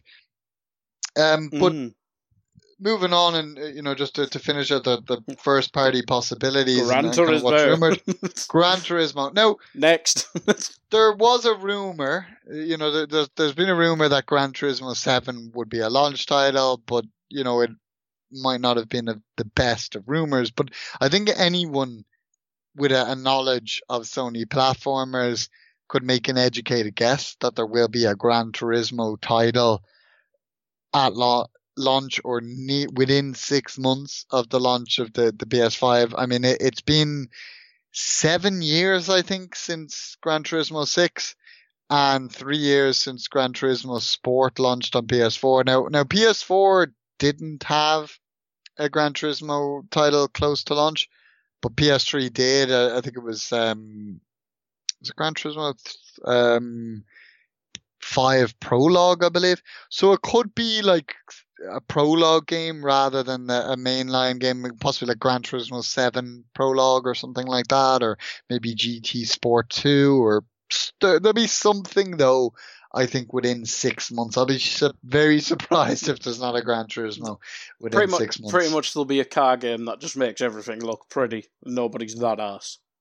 Well, I mean, exactly that. I mean, there's a reason why game uh, consoles often launch with a racer because they do they they are one of the if not the best genre of game at showing off kind of visual eye candy, so to speak. And it, so it, it's not surprising that that's a, a strategy that that um, kind of the, the console manufacturers tend to carry out in, in having you know often a first party racing game at launch. So, you know, it makes a lot of sense. You, you can't really blame them doing it. But, you know, I, I think it's clear for here that Gran Turismo is not really a game for me. It's not really a game for Guy. But Gran Turismo titles sell a hell of a lot mm. of copies. So it's gonna be a game for a lot of people out there. I'm sure. Say that I'll play Forza. I'll play Forza the day it comes out. Uh. Well, it'll be on Game Pass. Exactly. Yeah. there, there we go. But yeah, no. As I said, I'm I'm not hundred. I wouldn't be. I wouldn't bet my money on Gran Turismo being a launch day title, but a launch window title, I'd be fairly confident. So I think what what's that now? We, we've got three games that I, I'd put my money on being a launch day title. Mm-hmm. One game launch window. Resistance, you know, we, we still don't even know what form that could take. I'm not as confident in that, but I think it makes a lot of sense. We'll probably see it. Spring. Uh, I'd I'd expect it or some some form of resistance title to, to make a an appearance maybe in the first 12 months mm. of of me maybe 18 if pushing it a little bit, but I, I think we will see it early enough in in the PlayStation Five life cycle. But are now moving on to to kind of you know in, terms of the you know kind of the the first party titles, a game that we likely won't see within the first 12 months. If we do, it'll be very much the 12th month.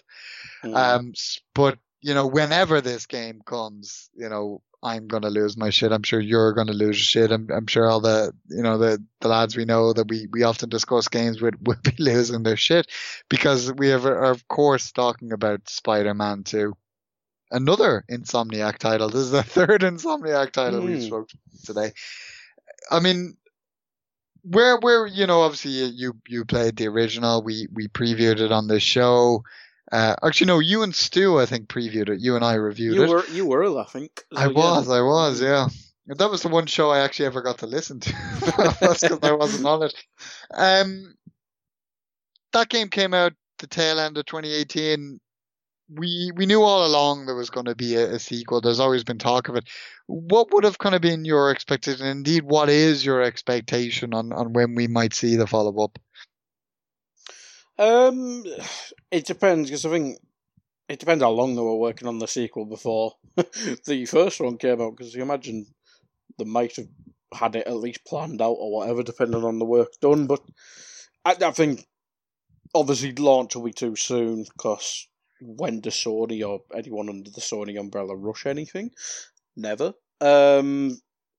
So, mate, I think earliest you'd be right is is, is the year after or the, the winter after uh, as long as PS5 and Xbox Series X do launch this this uh, this winter. Um, but for me, I'd probably say, getting my years right, twenty twenty two. Yeah, no, that would have been my personal prediction. Would it would have been a, a 2022 launch, you know, four four years on from from the original. Um, but there was, I think, back in January on on Reddit, a, a notable redditor for kind of revealing things suggested that they'd heard from a source at Insomniac that the game was being targeted for holiday 2021 Right. and that it would be revealed at some point this year. Now, I'm a little skeptical on that in, in terms of it releasing in 2021. A reveal this year wouldn't be surprising. I, I think it is obviously How many reveals did the first game have? Had about twelve, didn't it? well, well, exactly. I mean, I, I know in an idea where we, we often criticize publishers and, and developers for revealing their games too early. Hint, hint, Bethesda.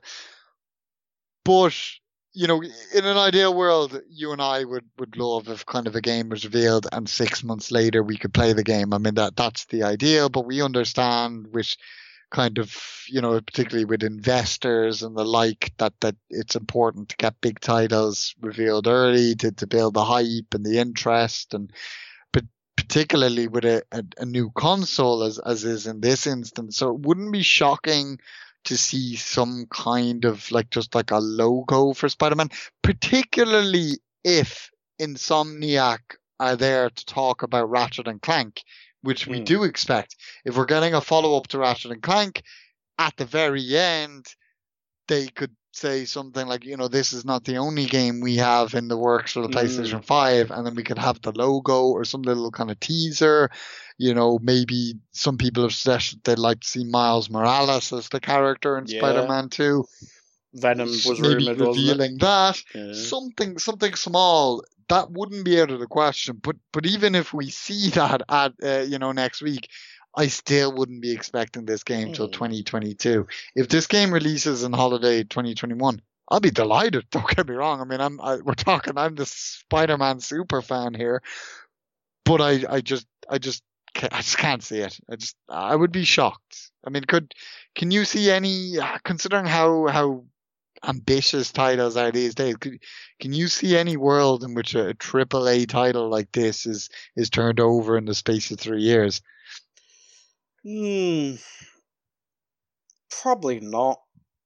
Obviously, you mentioned earlier, Insomnia, Insomniac is a huge studio, but it was a big like out there. They weren't even under the um, Sony umbrella when Spider Man came out with it, or were they just bought in time? I can't remember. But anyway, no, no, they were they, they were the, bought after, weren't they? the purchase was announced afterwards, Yeah. and I'm sure they were Yeah, long in, in discussions by that point, and I'm sure even Insomniac probably getting. Yeah. Spider-Man played played some part, but Mm, um, it, it it certainly wasn't revealed at at that point. I mean, like the purchase for me doesn't doesn't change an awful lot because the two Mm. companies have long collaborated yeah. together. Obviously, Insomniac developed all the Resistance games. They've always developed Ratchet and Clank in the past. Obviously, it wasn't a, a Sony owned IP, but it was kind of associated with Sony consoles mm. when they developed Spyro the Dragon. So that they've a long history between these two companies, and I'm sure whether Sony had purchased Insomniac or not, that would have continued in, into the next generation. So I don't think that the purchase has, has changed an awful lot. Um, it, was an interesting purchase because a lot of people pointed out, like it's not like they were buying IPs. They owned Ratchet and Clank, they owned Yeah. Resistance, they own, well, they sort of own Spider-Man. Well, They- Sony owns Spider Man. they, they have the deal with Marvel. Yeah. So, I mean, it, it's it wasn't for IPs. It was very much for talent, and Insomniac are a, a massively talented studio, and and a, you know a studio that have a lot of talented teams, which is is good to have because they're a very flexible studio in terms of what they can do. Um, you know. th- They always have multiple titles in the works. They they work on AAA titles. They work on smaller kind of you know, indie titles, as you might call them. They're obviously not an indie studio now, so you can't call them, but smaller titles, you know, downloadable titles, as people might call them. They work on a lot of VR titles. So I'm sure they have a hell of a lot in the works. I'm, I'm sure they're working on some, some VR titles at the moment as well. But, you know, it, it doesn't surprise me, as I said earlier, that, that Insomniac are being linked with so many mm. PS5 titles because they have it in them. They have the capability to, to work on, on that much at, at once. Um, so, but despite that, I still don't think they have it in them to, Mm. to turn over a Spider-Man follow-up in, in three years. I think with But- the, the meticulous way games are made now, um, if they want it doing right, and especially the pressure of pretty much making a Disney game, because if you piss off Disney, they'll just buy you. um, and Sony don't want that.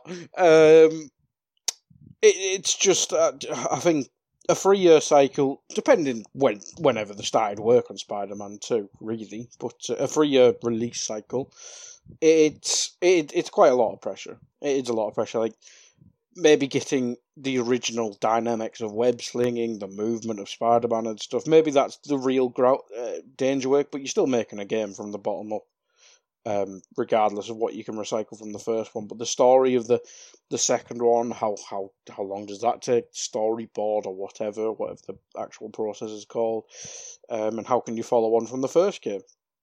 And how can you develop the first game? Because I think we both give it like 8 out of 10, which is obviously great, but there's a little bit of room for improvement. Um, and you, I think everyone would rather them take an extra year rather than, oh, it's coming out in 2021, and oh no, it's been delayed till June next year. I think the people would r- rather have it that way than getting delayed and delayed. It- it- yeah, certainly. I mean, for me, it's you know, it was probably it was the the best Spider-Man game I've ever played. But Mhm. as you said, there was certainly that room for improvement, and I want to see them make that improvement and, and then some. Like I, I want this to be the best Spider-Man game I've ever played, and for me not to be saying, you know, "Oh, well they could have done this or they could have done that. So, you know, I I would certainly like them to, to take all the time they, they want to get this game perfect and get it out there, you know, when they can. You know, there's there's no rush. You know, they're, they're you clearly from the discussion we've had so far that they're not going to be short of, of titles in the, the launch window. I think Horizon 2 is very much going to fill that need for a, a kind of a, a triple A top tier first party title. So I, I don't think there's any need to, to rush Spider-Man if, if you know, not that I'm accusing Insomniac or Sony of doing so, and they are generally kind of companies that, that take their time with, with projects, and I'm, I'm sure that this will be no different. Um, I mean, if you were to tell me that it was May 2022 Yeah. launch was being rumored, even that extra six months would, would make all the difference, in, in my opinion. Um, but I just could not see holiday 2021. But if they prove me wrong and they get a quality title out there, all the better. Absolutely. Well, maybe maybe they flip flip it around because I think God of War and Spider Man came out in the same year, didn't they? But God of War was spring, and Spider Man was winter, wasn't it? Yeah, God, well, Yeah. th- that's the thing as well. Like we we we're fully we know there's a God of War two coming, but we don't know when. And you know we're we're at the end we'll we'll speculate a little bit on on Mhm. other type kind of existing PlayStation titles that we know are somewhere in the pipeline. But it's it's funny that you know we're getting these rumors of a Spider-Man teaser at this the, the upcoming event. Yet there's no talk of a God of War teaser, even though as you pointed out, God of War came out six months earlier, so it would make well there thereabouts. So it makes sense, more sense for a God of War teaser than it would for a, a Spider-Man teaser. But It's easy to tease Spider Man. You just got to put a picture of someone and be, oh shit. yeah, even even the logo. Uh, put a picture of a symbiote. It's it's it's gone. Head's gone. uh, but anyway, let's move on because we're about an hour and a half in. And well, uh, fuck it. fuck, Yeah. fuck it. Killzone. It's, it's it's expected by now. Yeah, fuck it. Yeah, so I alluded to this earlier that uh, oh, it was that uh, Resistance wasn't the only rumored shooter. Um, Killzone, we know Guerrilla Games are another Sony first party studio that have multiple teams. Um, a few hires by the company back in 2018 raised eyebrows and, and fueled speculation that Killzone was, was set to make a return. Obviously, we haven't seen a Killzone title since Killzone Hiring for your small business? If you're not looking for professionals on LinkedIn, you're looking in the wrong place. That's like looking for your car keys in a fish tank.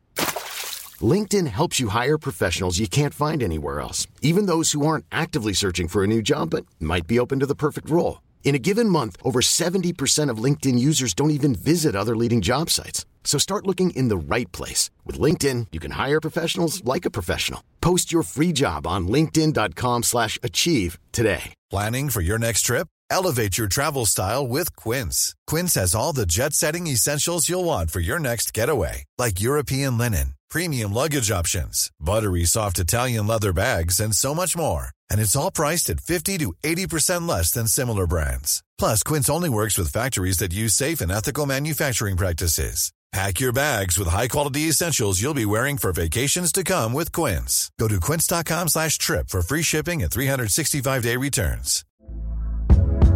Hey there, it's Michelle Norris. I'm host of a podcast called Your Mama's Kitchen. When I travel, I'm usually looking for a way to find a taste of home when I'm not at home. And one of the things I love to do when I am at home is entertain. And Airbnb allows me to do that. When I was in California recently, I rented a house that had a great kitchen. And when we were sitting around the table, we're all thinking, we're in someone else's house. Someone could be in all of our homes as well. If you have a home, but you're not always at home, you have an Airbnb. Your home might be worth more than you think. Find out how much at airbnb.com/slash host. Shadowfall, forgot the name for a second there, launched on uh, alongside the PS4. So it's been a it's been a while, and the the hires in 2018 that that got tongues wagging were Simon LaRouche, who had previously worked at Guerrilla Games on Killzone 2 as a senior designer, and had gone off to Ubisoft to work on a new number of shooters, including Rainbow Six Siege. And later in the year, then Chris Lee also joined Guerrilla Games, who'd also worked at Siege at Ubisoft. And there was a job listing posted earlier this year uh, for Guerrilla Games, which was looking for a game server engineer to work on quote systems like matchmaking, tournaments, clans, and leaderboards end quote. So that's obviously only added to the speculation. So I think it's it's quite clear that Guerrilla Games are working on some form of shooter. you know, at first people kind of speculate maybe it could be some sort of multiplayer component for a follow up to Horizon 2, but I, I seriously doubt that. I, I think we're going to get a Killzone game. Um, again, you know, we don't know whether it could be a, a collection, a remaster collection, or a reboot, or a remake of the first game, or just a sequel. We don't know what it'll be. We don't quite know when it'll be. I, you know, I again, I, I Guerrilla Games is a, a, big studio, multiple teams. It's not out of the question that they could have two games in the launch window. So it wouldn't be shocking to see Killzone come in the first six months. But again, I don't think we'll get both Resistance and Killzone within even the mm. first year. So if we get one of them in the first 12 months, the other one might not be until somewhat late, maybe the following year. But I, I think again, I, I'm again similar with Resistance. I'm fairly confident that we will see some form of Killzone title early in the, the PlayStation 5's life cycle. But what that'll be and when that'll be, I wouldn't be confident enough to, to wager a prediction. Well, yeah. So what what about Killzone, guy? Have you have you any experience with Killzone? Well, I'm gonna have to ask you. I mean, obviously, I didn't. I've never touched a PS3, and that's when I kind of associate this game with. But it's always thought of, as me as an outsider, when you think of big first party first person shooters, you probably think of Halo or I certainly do as an Xbox perspective. Um, it always seemed like a, I know Gears of War's third person, but for me it always seemed like a Gears of War somewhat knockoff. Um, and Killzone, I don't know. I never, I never hear anyone like love it or pretty much never bring it up when when you talk about the big PS, the exclusive batter of Sony battering Xbox. It's just I know it's kind of hard when you've got Last of Us, etc. But um, nobody ever seems to bring up Killzone. So, is this something people will be excited about, or is it just something that's there? I, I think it's a series that's that's always been solid, it, but but the console game releases it, in any ways. I'm not so sure on the, the consistency of the handheld titles, but the console titles they've, they've definitely all been solid in terms of their their critical reception. And I think the, the games certainly have their following. Um, I think definitely back in the day, of the PS2 and the original Xbox, there were comparisons between Halo and Killzone. I, despite being a, a PS2 owner, never quite got into Killzone. I, funny enough, it was the first first-person shooter that I ever played online. Uh, a couple of my friends had their PS2 set up online and, and had Killzone to, to play online. I, I dabbled in that a little bit but I wasn't that keen, particularly because I didn't like the controller layout for the game. It was very, it wasn't as intuitive as Halo. Like I, I didn't own an original Xbox, but I play a lot of Halo at my friend's house, and I think Halo is superior to Killzone in in all ways, to be honest. Um, but I, I wouldn't say Killzone was a a bad game. And you know my, my experiences with the, the series since you know I kind of played a, a bit of Killzone two and and I believe I played Killzone 3 as well. I never quite got around to Shadowfall though. I mean, they're, they're very much solid titles, and I'm, sure, you know, when, whenever this game, a new Killzone title launches, there, there'll certainly be interest in it because there, there is a fan base there. And obviously, we can see from the, the hires we were discussing before that, that, that have made it apparent that they're making a Killzone. You know, they, they're bringing on a strong team there. I mean, Rainbow Six Siege is probably one of the most popular first person shooters of this console generation. So I think they're they're definitely gearing up to for Killzone and for a quality Killzone from the looks of things. So it'll be interesting to see kind of what what this title Killzone title is. You know, again, I'm I'm talking like it's a hundred percent there is a Killzone title, but I, I think we can we can take it quite quite confidently that there will be one. Um, but it, so it'll be interesting to see what it is, and it'll be interesting to see when it when it comes out how it does. Well, let's shoot through the next couple, um, and then we can get on the speculation of the big one. Silent Hill reboot. Not uh, the horror's not for me, but uh, this will have certain people loving it. Yeah, Yeah, no, and I'm I'm definitely one of them. I mean, we, we talked about on, on when we reviewed the Xbox event, uh, the medium and, and how that, that kind of gave me Silent mm. Hill vibes, and it obviously has the the composer of the original Silent Hill, and I was it was probably the standout game for me from that showing, and so an, the only thing to, to, to trump that would be an actual Silent Hill game. And there's there's been rumors for a while about this, and you know they've kind of ranged from bizarre to believable. I, I think it all started when rumors suggested that Sony were trying to buy Silent Silent Hill, Castlevania, and Metal Gear Solid from so from Konami. Mm. That didn't seem plausible. Why would Konami sell? why would Sony pay the amounts that it would take to get those IPs? It just didn't that that didn't make any sense, and it wasn't surprising to me when Konami came out and, and denied it. But more recent rumors to that then suggested that Sony was working to license Silent Hill and Castlevania, and there was kind of lesser rumors of Metal Gear Solid as well. And I think the initial rumor was that it was going to be a revival of the Silent Hills project, which obviously was, was canned when Hideo Kojima departed Konami. And the, the last we seen of that then was the demo PT, which was a playable teaser to, to reveal Silent Hills. And the, the rumor was that this was going to be revived and Sony were working to mend the bridges between Hideo Kojima and Konami and he was going to lead the project. But again, that, that just didn't really ring true for me.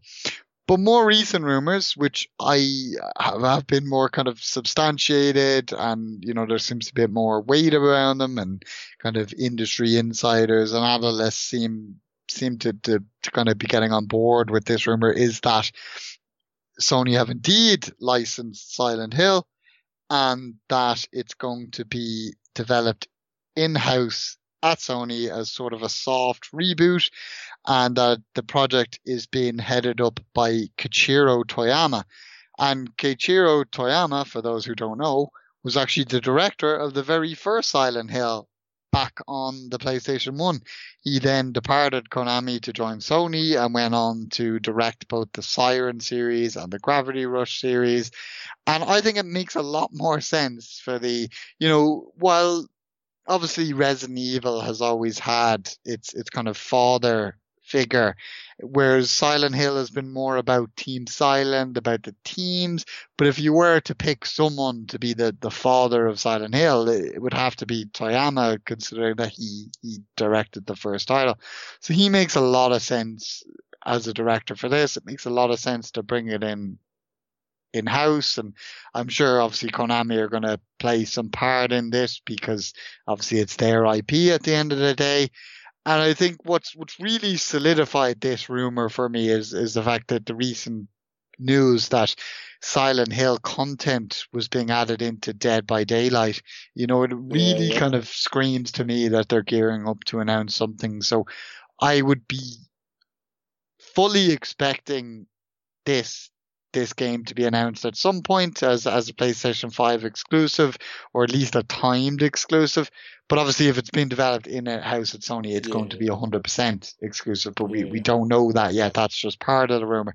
Could be that Konami are developing it. I know actually as well recently there's a kind of an acclaimed Japanese horror artist who on his Instagram posted a picture relating to Silent Hill and a picture outside the Konami offices. So that that could certainly tie into this. So that we can't rule out yet that it's been developed at Konami with what you would assume would be a new team.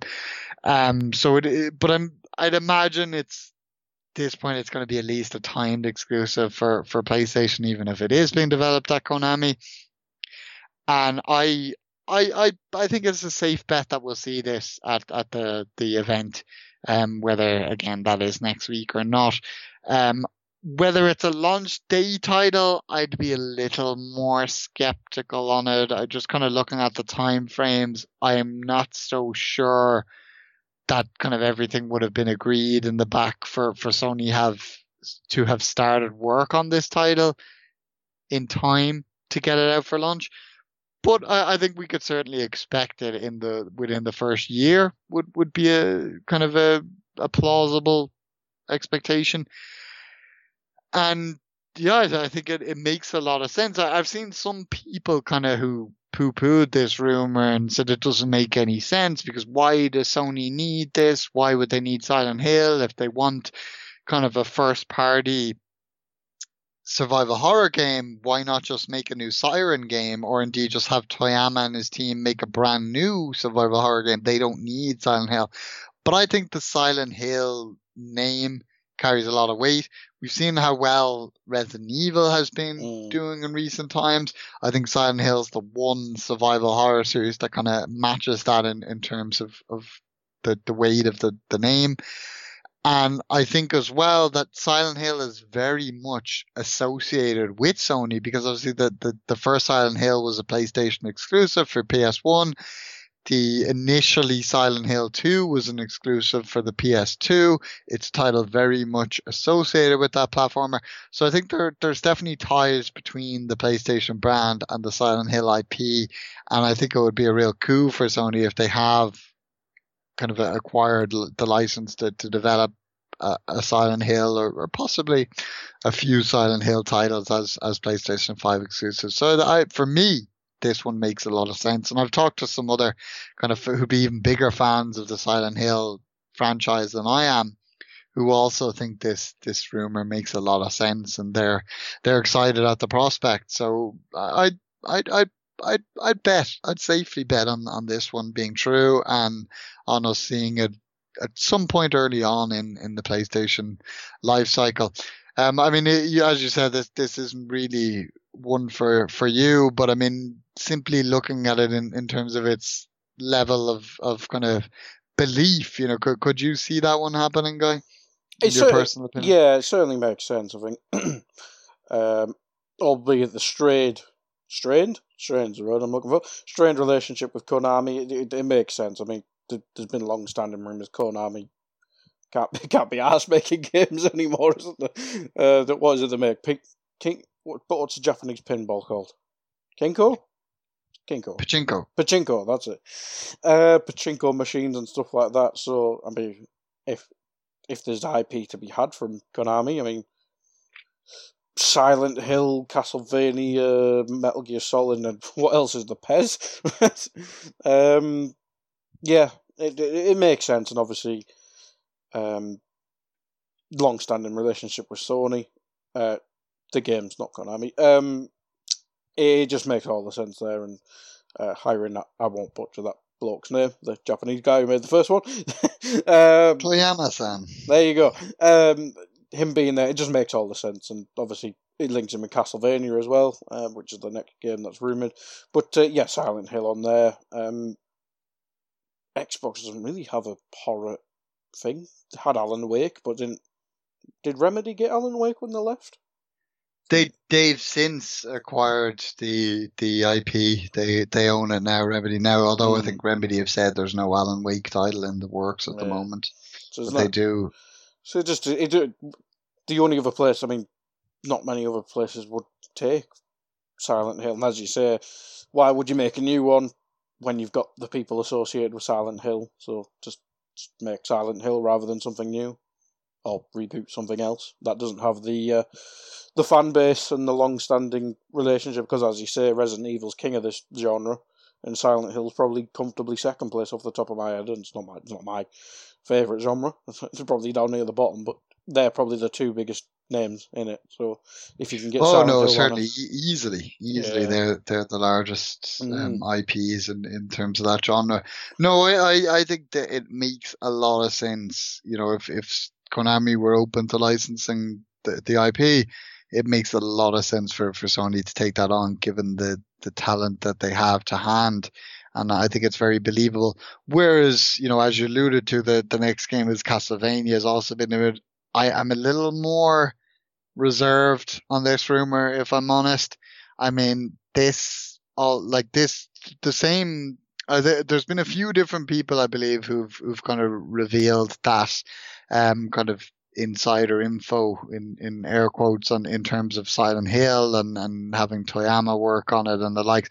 And the person who, you know, I believe uh, kind of leaked the information on Castlevania also mentioned that Silent Hill rumor, but that, that's not to say that everything they said is true or, or is believable, um, more accurately, because they, they suggested that, you know, it's a, it's a 3D kind of, um, title, some, somewhat akin to the Lord of Shadows games, you know, also somewhat Bloodborne influence given the success of that game. Um, and that both Koji Igarashi and Shutaro Iida who previously worked on some of the most popular titles in the Castlevania series would be involved. But while Toyama is a Sony employee, Igarashi and Iida aren't. You know, obviously they're they're out on their own. Igarashi recently led the development on Bloodborne, or not Bloodborne, sorry, Bloodstained, which obviously was a spiritual successor to Castlevania. So I I think that's more kind of pie in the sky ideal scenario. Let's get Iga back on Castlevania. It, it almost seems too good to be true. So I'd be very, very reserved on that one. I'm not saying that a new Castlevania title isn't in the works. In fact, I've been saying for a long time that I'd say one is, given the popularity of the Netflix series. I think mm. there's no better time than to release the Castlevania. But I think if there is a Castlevania game in the works, I'm not so sure it's in development at Sony. I'm not so sure that Igarashi is, is, is involved. I'd more so say it's likely that some new team at Konami or possibly a third party development studio, maybe someone like Platinum Games or something. Konami's kind of, which would be brilliant. Like they'd be the possibly the perfect studio to work on a new Castlevania game. But that Sony's hired them to to make a new title, and I, I or not Sony, sorry, rather Konami to correct myself. And my, in my personal opinion, I think what would make most sense for a Castlevania game now would be a, a remake or kind of a, a, reimagining of Castlevania 3, mm. given that Castlevania 3 is the main inspiration behind the Netflix series. I think that would that would tie in really well and would, would probably be very popular if done right. Um, but I don't, this is one, this is probably of the games we've discussed so far, it, it easily the one I think is least likely to be true and, and least likely, you know, to, to make an appearance at this, this, uh, PlayStation 5 event. It just, you know, again, I can't rule out the game being in development, but if it is, I, I don't think we're going to see it next week. I mean, do you have any thoughts on Castlevania? as long as the Netflix show keeps getting made, I'm happy. That's about it, really. Uh, that's literally, I've, I've never, I don't think I've ever touched a Castlevania game. Um, Really? I haven't. I That's haven't. insane. Mm. Play Symphony of the Night. It's like it's one of the best games ever made. I'll, I'll put that out there as it's a strong statement, but it's true. One of the best games ever made. I will. But yeah, no, I, I agree with you. As long as I keep getting the Netflix series, mm. I'm I'm happy enough. I don't need a new game. Absolutely. But if if one comes, I won't say no. Just, but just don't just just focus focus the series. We we can survive without the game. The, the series Get, get making. yeah, I. Yeah, no, that that's that's got to be the the the priority as the series because it, it's just so damn good. Um, and as I alluded to, there are Metal Gear Solid talk as well, and the same sort of rumor. I think it was like a remake of Metal Gear Solid One and Metal Gear Solid Two, which had been previously. There was rumors in the past of Bluepoint, who obviously we talked about before, developing a remake of Metal Gear Solid One. But I I just can't. I I they just seemed like again kind of pie in the sky dream scenario mm. rumors. So I'm not until I see something more solid on them. I don't even think Metal Gear Solid's worth discussing. Um, I mean, I'm sure we will see again some Metal Gear Solid titles in the future, but I just don't expect it to, to be those rumors and, and not so soon anyway. Um, and the last title that's kind of been rumored for this event and seems I'd be fairly confident we're going to see it but it's not an exclusive. It's a complete third party title, which is Call of Duty Black Ops Cold War. My God, I hate that title. What do you What do you think of the title? I mean, I, that's not that's not officially confirmed as the title, but multiple gaming publications have said that is the title. So I think it's safe to assume. What What do you think? It's not great, is it? uh, well, I suppose it's better than Black Ops Five. So I'm going to go with. I think it's five. Yeah, it would have been sure five. Yeah. I suppose, but Why do they need the Black Ops title? I mean, Call of Duty itself is a strong enough mm, title, obviously. Why can't it just be Well- Call of Duty Cold War? I think the fact that I was listening to the IGN Xbox podcast and they were kind of discussing this.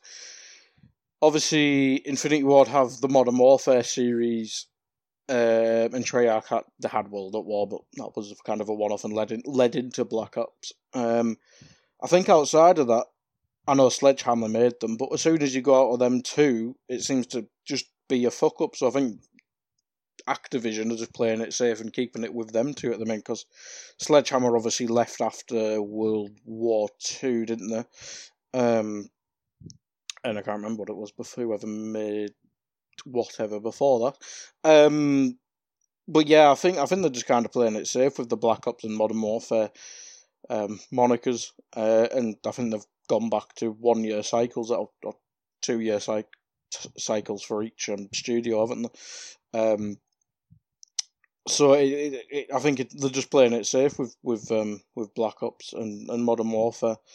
Um, but it's not it's not a good it's not really that good a name. I think I don't know. Maybe they're just trying to do what they did with Modern Warfare with Black Ops and go back. Because I mean, the Cold War is what it's pretty much the end of World War Two until 1990 or 94 whatever whenever the Berlin Wall came down.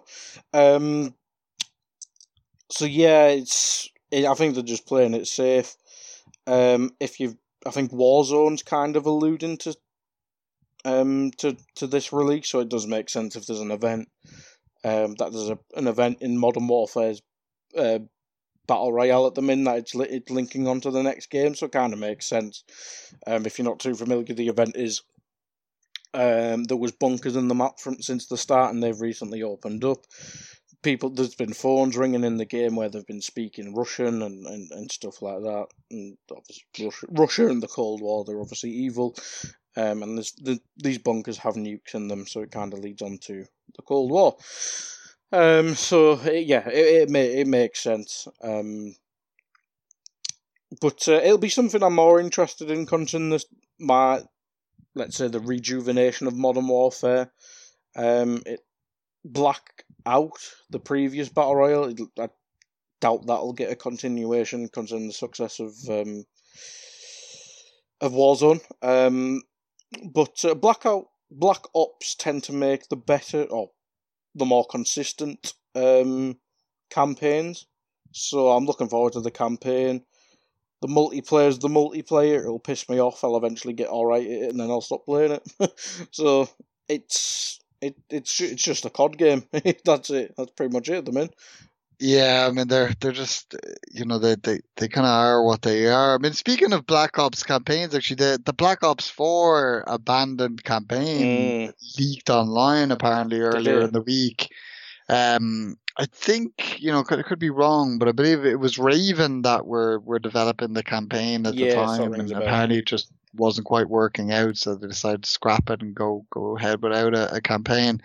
Um, but I think it's a safe bet that this this one will have some form of campaign, especially given that the, the campaign was was such a focus for for the Modern Warfare reboot last year. Um, but I mean, as I said, I, I, I'm, and I'm sure you agree that this this seems extremely like me. Every year Yeah. they reveal Call of Duty around this time of year. They have their own little showing. And then they shows show up on Sony's- PlayStation shows Call of Duty. Exactly. They they always show up on Sony's stage and and that's then that's it. But it seems obviously this this year maybe Sony have begged them to just like do the reveal at this event. And speaking of this event, actually, I was just double checking there because I had a feeling if it was going to be next week, it was going to be announced that you know possibly today and. Sony has officially confirmed that a PS5 conference will be broadcast on Thursday, June 4th, and that'll be at 9 p.m. our time. So it's official that we Woo! haven't wasted our time previewing this event, guy, Woo! because it is a hundred percent. But it's not next Wednesday; it's next Thursday. I was going to say everything PlayStation does has been on Thursday, so Wednesday would be random. But uh, yeah, Yeah, it would have been an odd one. it means you've got Um, more time to listen to this. It might go three hours. yeah, but um, yeah. So it's it's it's nice to know that that it's it's solid that this event is taking place now. But yeah, no. So those are the titles though that have kind of been rumored or suggested so far for this event. And as I said, in my personal opinion, I think we'll see Uncharted. Or sorry, hello, Uncharted. hello. I think we'll see Horizon 2 as confirmed as a launch title. I think we'll see a remake of Demons Demon Souls again confirmed as a launch title. I think we'll see Ratchet and Clank again confirmed as a launch title. I think Gran Turismo is likely to make an appearance but might not necessarily be a launch day title. I think a Spider-Man 2 teaser is quite plausible.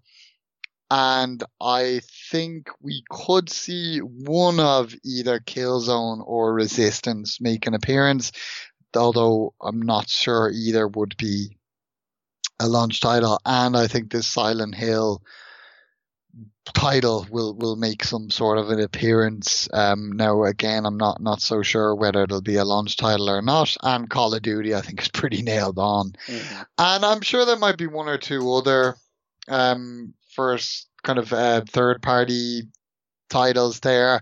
Obviously, Madden was at the the the Oh God, no. Uh, the Xbox event. So could we possibly see EA come on on stage to show FIFA in the build up, obviously, to their own EA Play event early next month? Although I think we'd all prefer to see the Mass Effect trilogy remaster Not, than but- FIFA. yeah. But but any any particular third party titles you'd like to see uh, um, shown off in this event, or that you could predict? I'm trying to think who has good relationships with Sony. That's third person. Everyone else seems to just go on Xbox's stage. You know, could could Watch Dogs? We haven't seen Watch Dogs Legion in a while, given that Valhalla was shown on on um, Microsoft's Yeah, event. that's, that's possible. I mean, Ubisoft and Xbox seem to have a close tie, so maybe not. Um, what's that other one that Ubisoft were making? God, Pe- People and Gods? That no, that sounds shit. Gods and People. I'll go with uh, the one that ended Ubisoft E3 last year. Um, maybe that one because there's literally nothing known about that one, whereas Watch Dogs is kind of self-explanatory in Assassin's Creed. Um, Could we see Skull and Bones reconfirmed as a next gen title and shown off at the event? That's what you want to see, guy. don't, don't don't play with my heartstrings like that. What's the monkey one? I just forget it's called. Oh, Beyond God, Good- Beyond um, Good and Beyond Evil. Good and Evil. Yeah. Oh God, no! May- that game's never coming out. It's Maybe literally never coming P- out. PS6 Beyond Good and Evil. I, I Uh, like Ubisoft apparently have a lot of titles Mm. coming out over the next twelve months, and uh, that's not Absolutely. surprising given that we know about Assassin's Creed and and um, and Watch Dogs Legion. Um, so I suppose it's not quite out of the the question. Um, but I, I what I really want to see from Ubisoft is a new Ubisoft art title. It feels like ages since we got one of those. I love those. There's classics Just uh, little, dance. little small games. Uh, I'm sure that being Just Dance 2021. Um, yeah, no, I mean, into both first party and third party titles, I, I was kind of thinking myself of, of things that, you know, not necessarily that I would expect to see there, but that, that we kind of know are in the works for uh, PlayStation 5. Uncharted 5, um, Mm. Who who's can't- making? Because it's not Naughty Dog anymore, is it? No, it's a new studio. I think I can't think of the name if it has been um, mooted, but I know it's a new studio Sony founded, and that their first project is going to be Uncharted Five. Um, I think they're working out of LA. Um, it was Colin Moriarty that that confirmed it on on uh, his podcast Sacred Symbols, and obviously he's had a big in with Naughty Dog over over the years. I mean, he went and worked with them for days to, to write that, that massive article on, on Naughty Dog. Um, so he, he's got a lot of ties there. And although Naughty Dog aren't developing the title, obviously it's their IP, so they're going to know who is working on it. So I think it's safe to say that that information is solid, but I'd be shocked given that it's, you know, it's Uncharted 5. It's not been that long since Uncharted 4. And also, given that it's a brand new studio, generally new studios games take a little bit longer.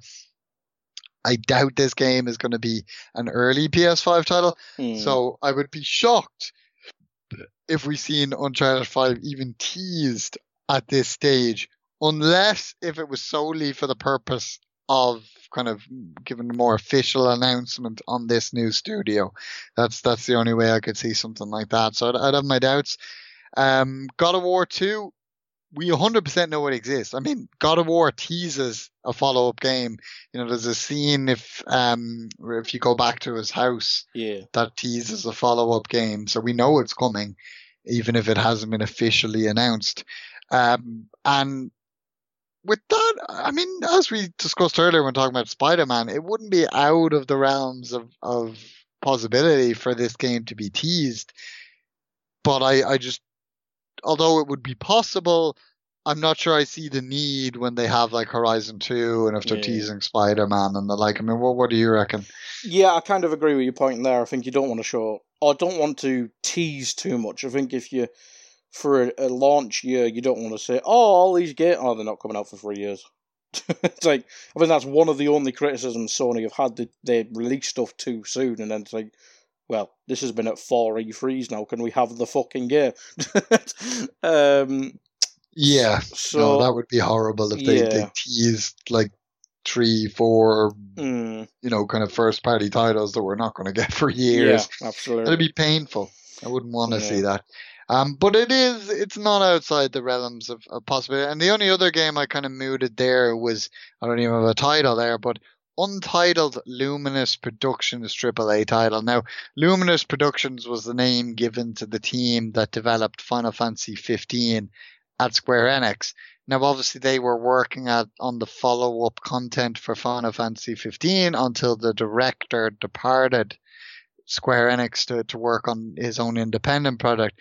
But the team were retained at Square, and Square confirmed that they were moving on to work on a new AAA title for PlayStation 5. Now, that's not to say it's necessarily an exclusive, but that, that's what was reported. Um, now, we don't know whether that's Final Fantasy 16. It could be a, an entirely new IP. In fact, I personally would predict it's not likely to be Final Fantasy 16. I'd say they'll have a different team working on Final Fantasy 16. I'm sure Final Fantasy 16 is in the works nonetheless. Um, but given that that's something that's been confirmed and given the time frames, given Sony's relationship with Square Enix, Mm, I think it could make a lot of sense. And I, I think they want to have some sort of Japanese presence. Obviously, Silent Hill would be Japanese developed, but you know, I I think they'd want to have something there. So mm. that would make a lot of sense. The Marvel game. Yeah. Not the Marvel game, the, the Avengers game. That's due. That's Well, due that's- another. That's, that's- due that's- another shit look. Yeah, no, that that well, I mean, that's that's presumably going to be um on next gen ti- next gen consoles as well, but I I don't think it needs to be shown again. Um, we need reminders of people in cosplay. It's it's Square Enix, but it's it's the western side of Square Enix. So Yeah. I yeah no I I think Luminous Productions, whatever they're working on, would make a hell of a lot of sense for this. Um, uh, and, I, I personally would be excited for to Well, see what they are. Final working on. Fantasy 15 came out in 2016, so I know it's Final Fantasy, and God knows when they come out in whatever order. But four years, it's it's getting round the Yeah, cycle. Yeah. But no, they did they did work on the follow up. Um, you know, like the multiplayer mode and the uh the four episodes. I think originally there was supposed to be six episodes, but they the the fourth one came out and then the rest were canned because of the director departing. So um I'm not sure they've necessarily been working up, but I'm sure like as as always happens, some of the team would have stayed beyond behind to work on the DLC while a lot of the team would have moved on to the next project so that you know they, they it's probably been a while since they started whatever this project is so i think it'll make a lot of sense for this this to be revealed um although they might save this for whatever online form tokyo game show takes later in the summer Mm, so that's that's a possibility. Um, but I, I think if uh, in terms of just trying to put the the feelers out and see, you know, in my mind what could possibly be a possibility for this event. That was one title that made a lot of sense. Um, outside that, I, I personally can't really think of any other titles that, that that could be possibilities for this. I'm sure there are a lot of confirmed next gen titles that we know about that that could well make an appearance. But in terms of things that we don't don't quite know about yet, I mean, they, are what comes to mind to me. Is there anything at all that you you can think of that that that could be a possibility? The only thing I can think of is if Warner Brothers can't be asked hosting their own thing, they've got to put it somewhere. That's genius. Why didn't I think of that? Mm.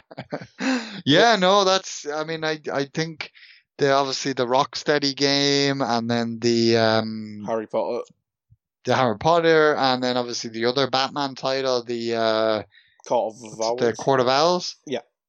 Yeah, like uh, they have a lot. I mean, given how much they have, it makes a lot of sense for Warner Brothers to have their own Mm, event. They haven't must quite due- confirmed it Must yet. be due a Lord of the Rings game as well. Oh, excuse me. Possibility, yeah. It's been a while since the Shadow of War, so yeah, yeah, I think you could be right. It, you know, it, we very much could see one of these Warner Brothers titles demoed at this event, which would just like, I mean, I'm already excited, but you, you've you've made me even more excited. Mm, I think with Harry, that. Po- I- I Harry don't Potter I probably made the. that. I reckon Harry Potter would make the most sense at a Sony thing. Yeah, now that would be the one that would least interest me.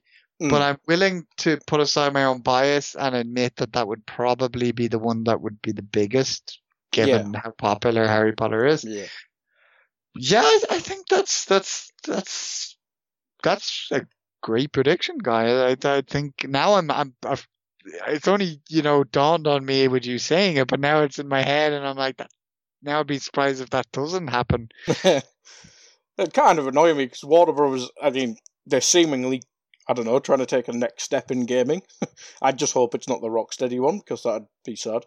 Uh, neutral, neutral ground. Don't show that at Sony. uh, dear, but no, I think we are overdue because Harry Potter thing got leaked years ago, didn't it? There was that. It was like a few minutes of footage leaked from the Harry Potter one. Um, and they've not mentioned doing their own show unless they're going to show it via IGN's event or whatever. But, um, Yeah, w- we know Jason Schreier obviously confirmed after E3 was cancelled that they'd planned to do a conference, um, but they haven't quite confirmed their plans. Um, you know, we, I know we, as you mentioned, their IGN are doing their own thing. Obviously, we know Geoff Keighley's doing the, the, Yeah, the yeah. his his run of events as well. So it could make sense for you know whatever Warner Brothers have for them to Mm. spread it out. Maybe have like one one title show at one of the PlayStation 5 events, maybe one at an Xbox event, maybe one during IGN stream. You know, they it could could make sense and to just kind of stagger the announcements. I know some companies have chosen to do that with, with what they might have shown at E3. So, um, no, I, I think there's a there's a high possibility of, of that prediction coming coming to pass, and I think it would only only add to whatever what is already likely to be a, a strong billing from from Sony. There's definitely going to be a Warner Brothers event announced during whilst this is being released, isn't it? Yeah. hundred percent. Uh, anyway, um, well, we've gone over the two-hour mark, so yeah, whatever. You've got till next Thursday to listen anyway, people. You've already listened at this point. I always do this. Hello. um, right. Um, any well, might as well. Doesn't matter about time now. What have you been playing, Carl? Well, I've been playing Animal Crossing, of course. I mean, that's like a, it's almost like a, a daily routine to log in for, you know, at least 20 minutes and, and kind of do what I have to do around my island. But I'm playing it like kind of less and less. I, I jumped in actually two, two days in a row. Um, about a week ago, I played it extensively. I kind of remodeled my island because it was annoying me how messy it had gotten. But kind of since then, now there's less to do. So I'm kind of just dipping in and out, but that, that kind of suits me. Um, outside that, I've been playing a lot of kind of smaller titles on Switch. You know, I've, I'm I'm a big fan of kind of the e the the um Switch shop sales where you can like pick up kind of smaller titles for like a euro or two, or some more notable titles. Like I, I recently got Hyper Light Drifter for a tenner. So I'm I'm kind of dabbling in a lot of these downloadable titles. Some are god awful. You know, some of them I turn I buy for 99 cent. I turn them on. I play it for 20 minutes. I just say this game is awful. I delete it off my Switch and I'll never play it again. But I, I like it, it's kind of like it's it's a little akin to the days when you'd go to like a, a, game store and pick up a random game based on the cover and I'm buying this and you don't know whether it's going to be absolute crap or whether it's going to be a game you love. And I, I kind of miss that feeling. So I'm kind of treating the, the, the Switch store that way, just picking up these random mm. cheap titles. So I'm a bit of fun doing that. Um, outside that, I mean, I've been meaning to kind of delve more in Pokemon and, and Football Manager, but I haven't really, I haven't really picked up my, oh, actually, PlayStation 4 Farming Simulator 2019. Oh god. One of the free titles last yeah, I've played that a couple couple of sessions playing that with friends. I couldn't imagine myself playing it solo. I think I'd die of boredom. But it is a lot of fun playing it with a group of people. You can have a lot of laughs.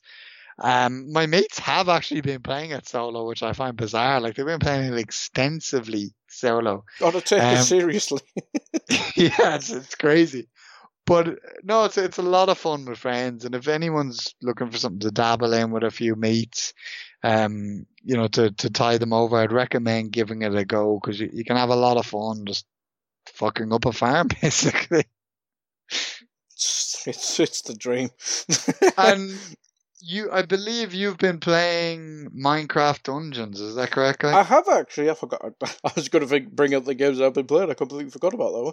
Which uh, is probably a bad thing, but it's actually quite fun. It's it's what you'd expect it to be. It's just a top down Diablo clone, but made Minecraft.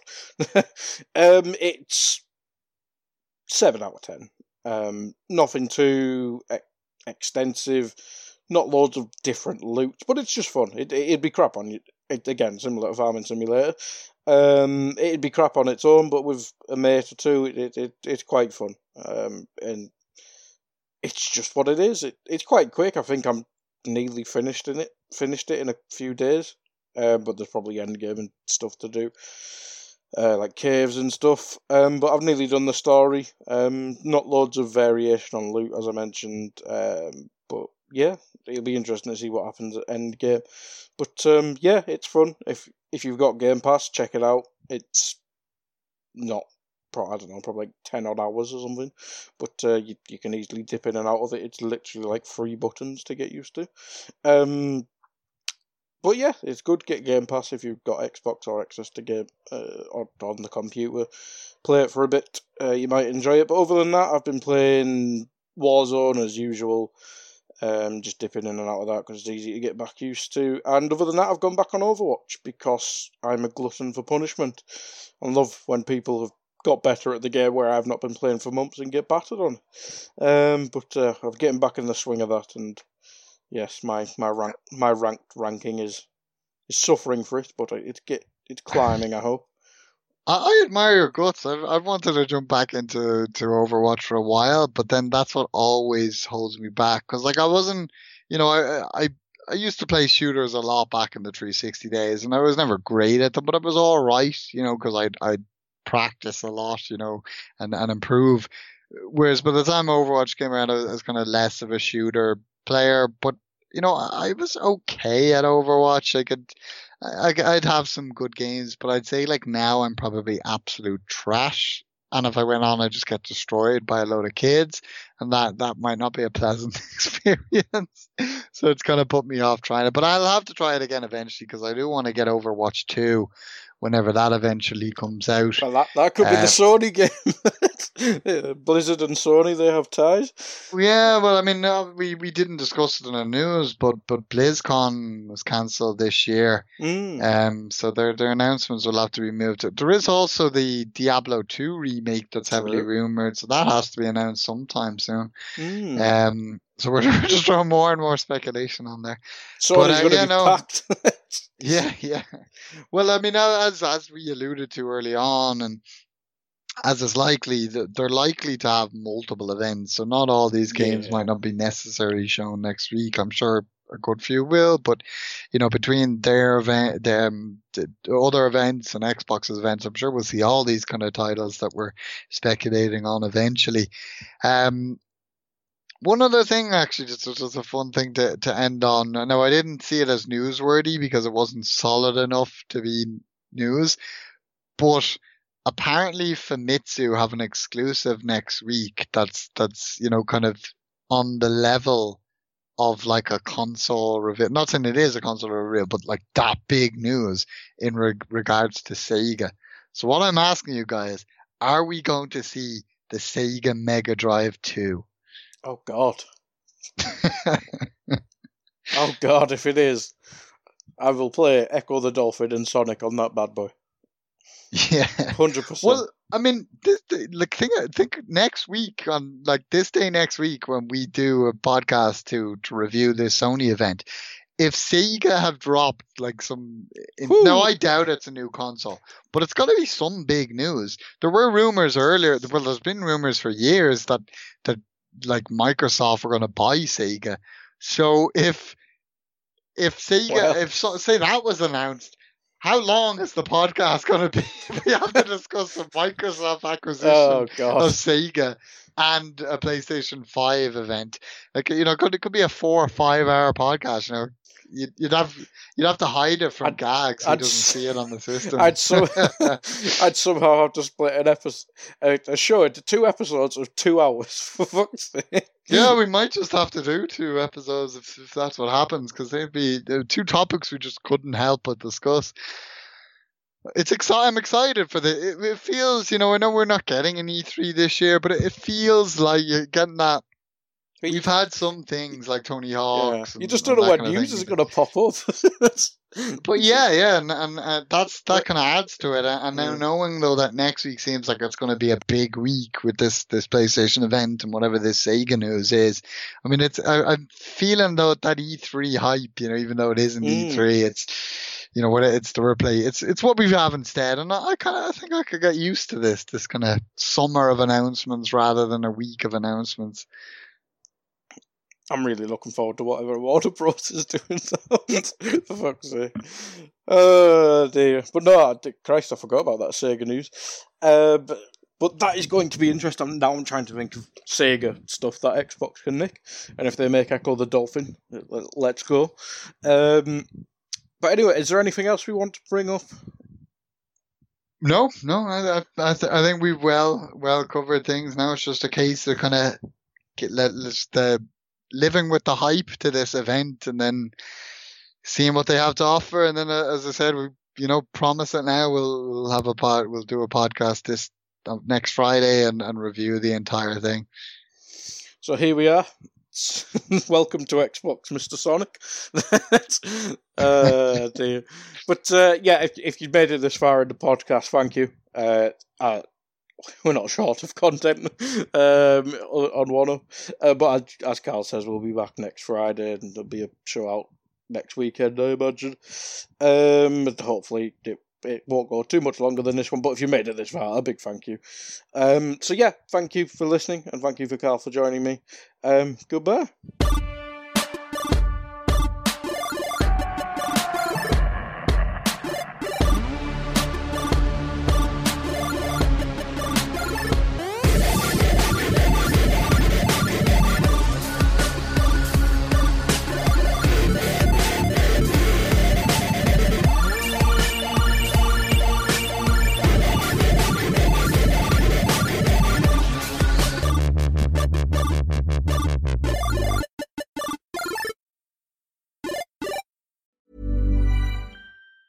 Hi, I'm Daniel, founder of Pretty Litter. Did you know cats tend to hide symptoms of sickness and pain? I learned this the hard way after losing my cat, Gingy. So I created Pretty Litter, a health monitoring litter that helps detect early signs of illness by changing colors, saving you money and potentially your cat's life. Pretty Litter is veterinarian developed, and it's the easiest way to keep tabs on your fur baby's health right at home. Go to prettylitter.com and use code ACAST for 20% off your first order and a free cat toy. Terms and conditions apply. See site for details. Hold up. What was that? Boring. No flavor. That was as bad as those leftovers you ate all week. Keke Palmer here, and it's time to say hello to something fresh and guilt-free. Hello Fresh. Jazz up dinner with pecan-crusted chicken or garlic butter shrimp scampi. Now that's music to my mouth. Hello Fresh. Let's get this dinner party started. Discover all the delicious possibilities at hellofresh.com. When it comes to your finances, you think you've done it all. You've saved, you've researched, and you've invested all that you can. Now it's time to take those investments to the next level by using the brand behind every great investor, Yahoo Finance. As America's number one finance destination, Yahoo Finance has everything you need, whether you're a seasoned trader or just dipping your toes into the market. Join the millions of investors who trust Yahoo Finance to guide them on their financial journey. For comprehensive financial news and analysis, visit yahoofinance.com, the number one financial destination, yahoofinance.com.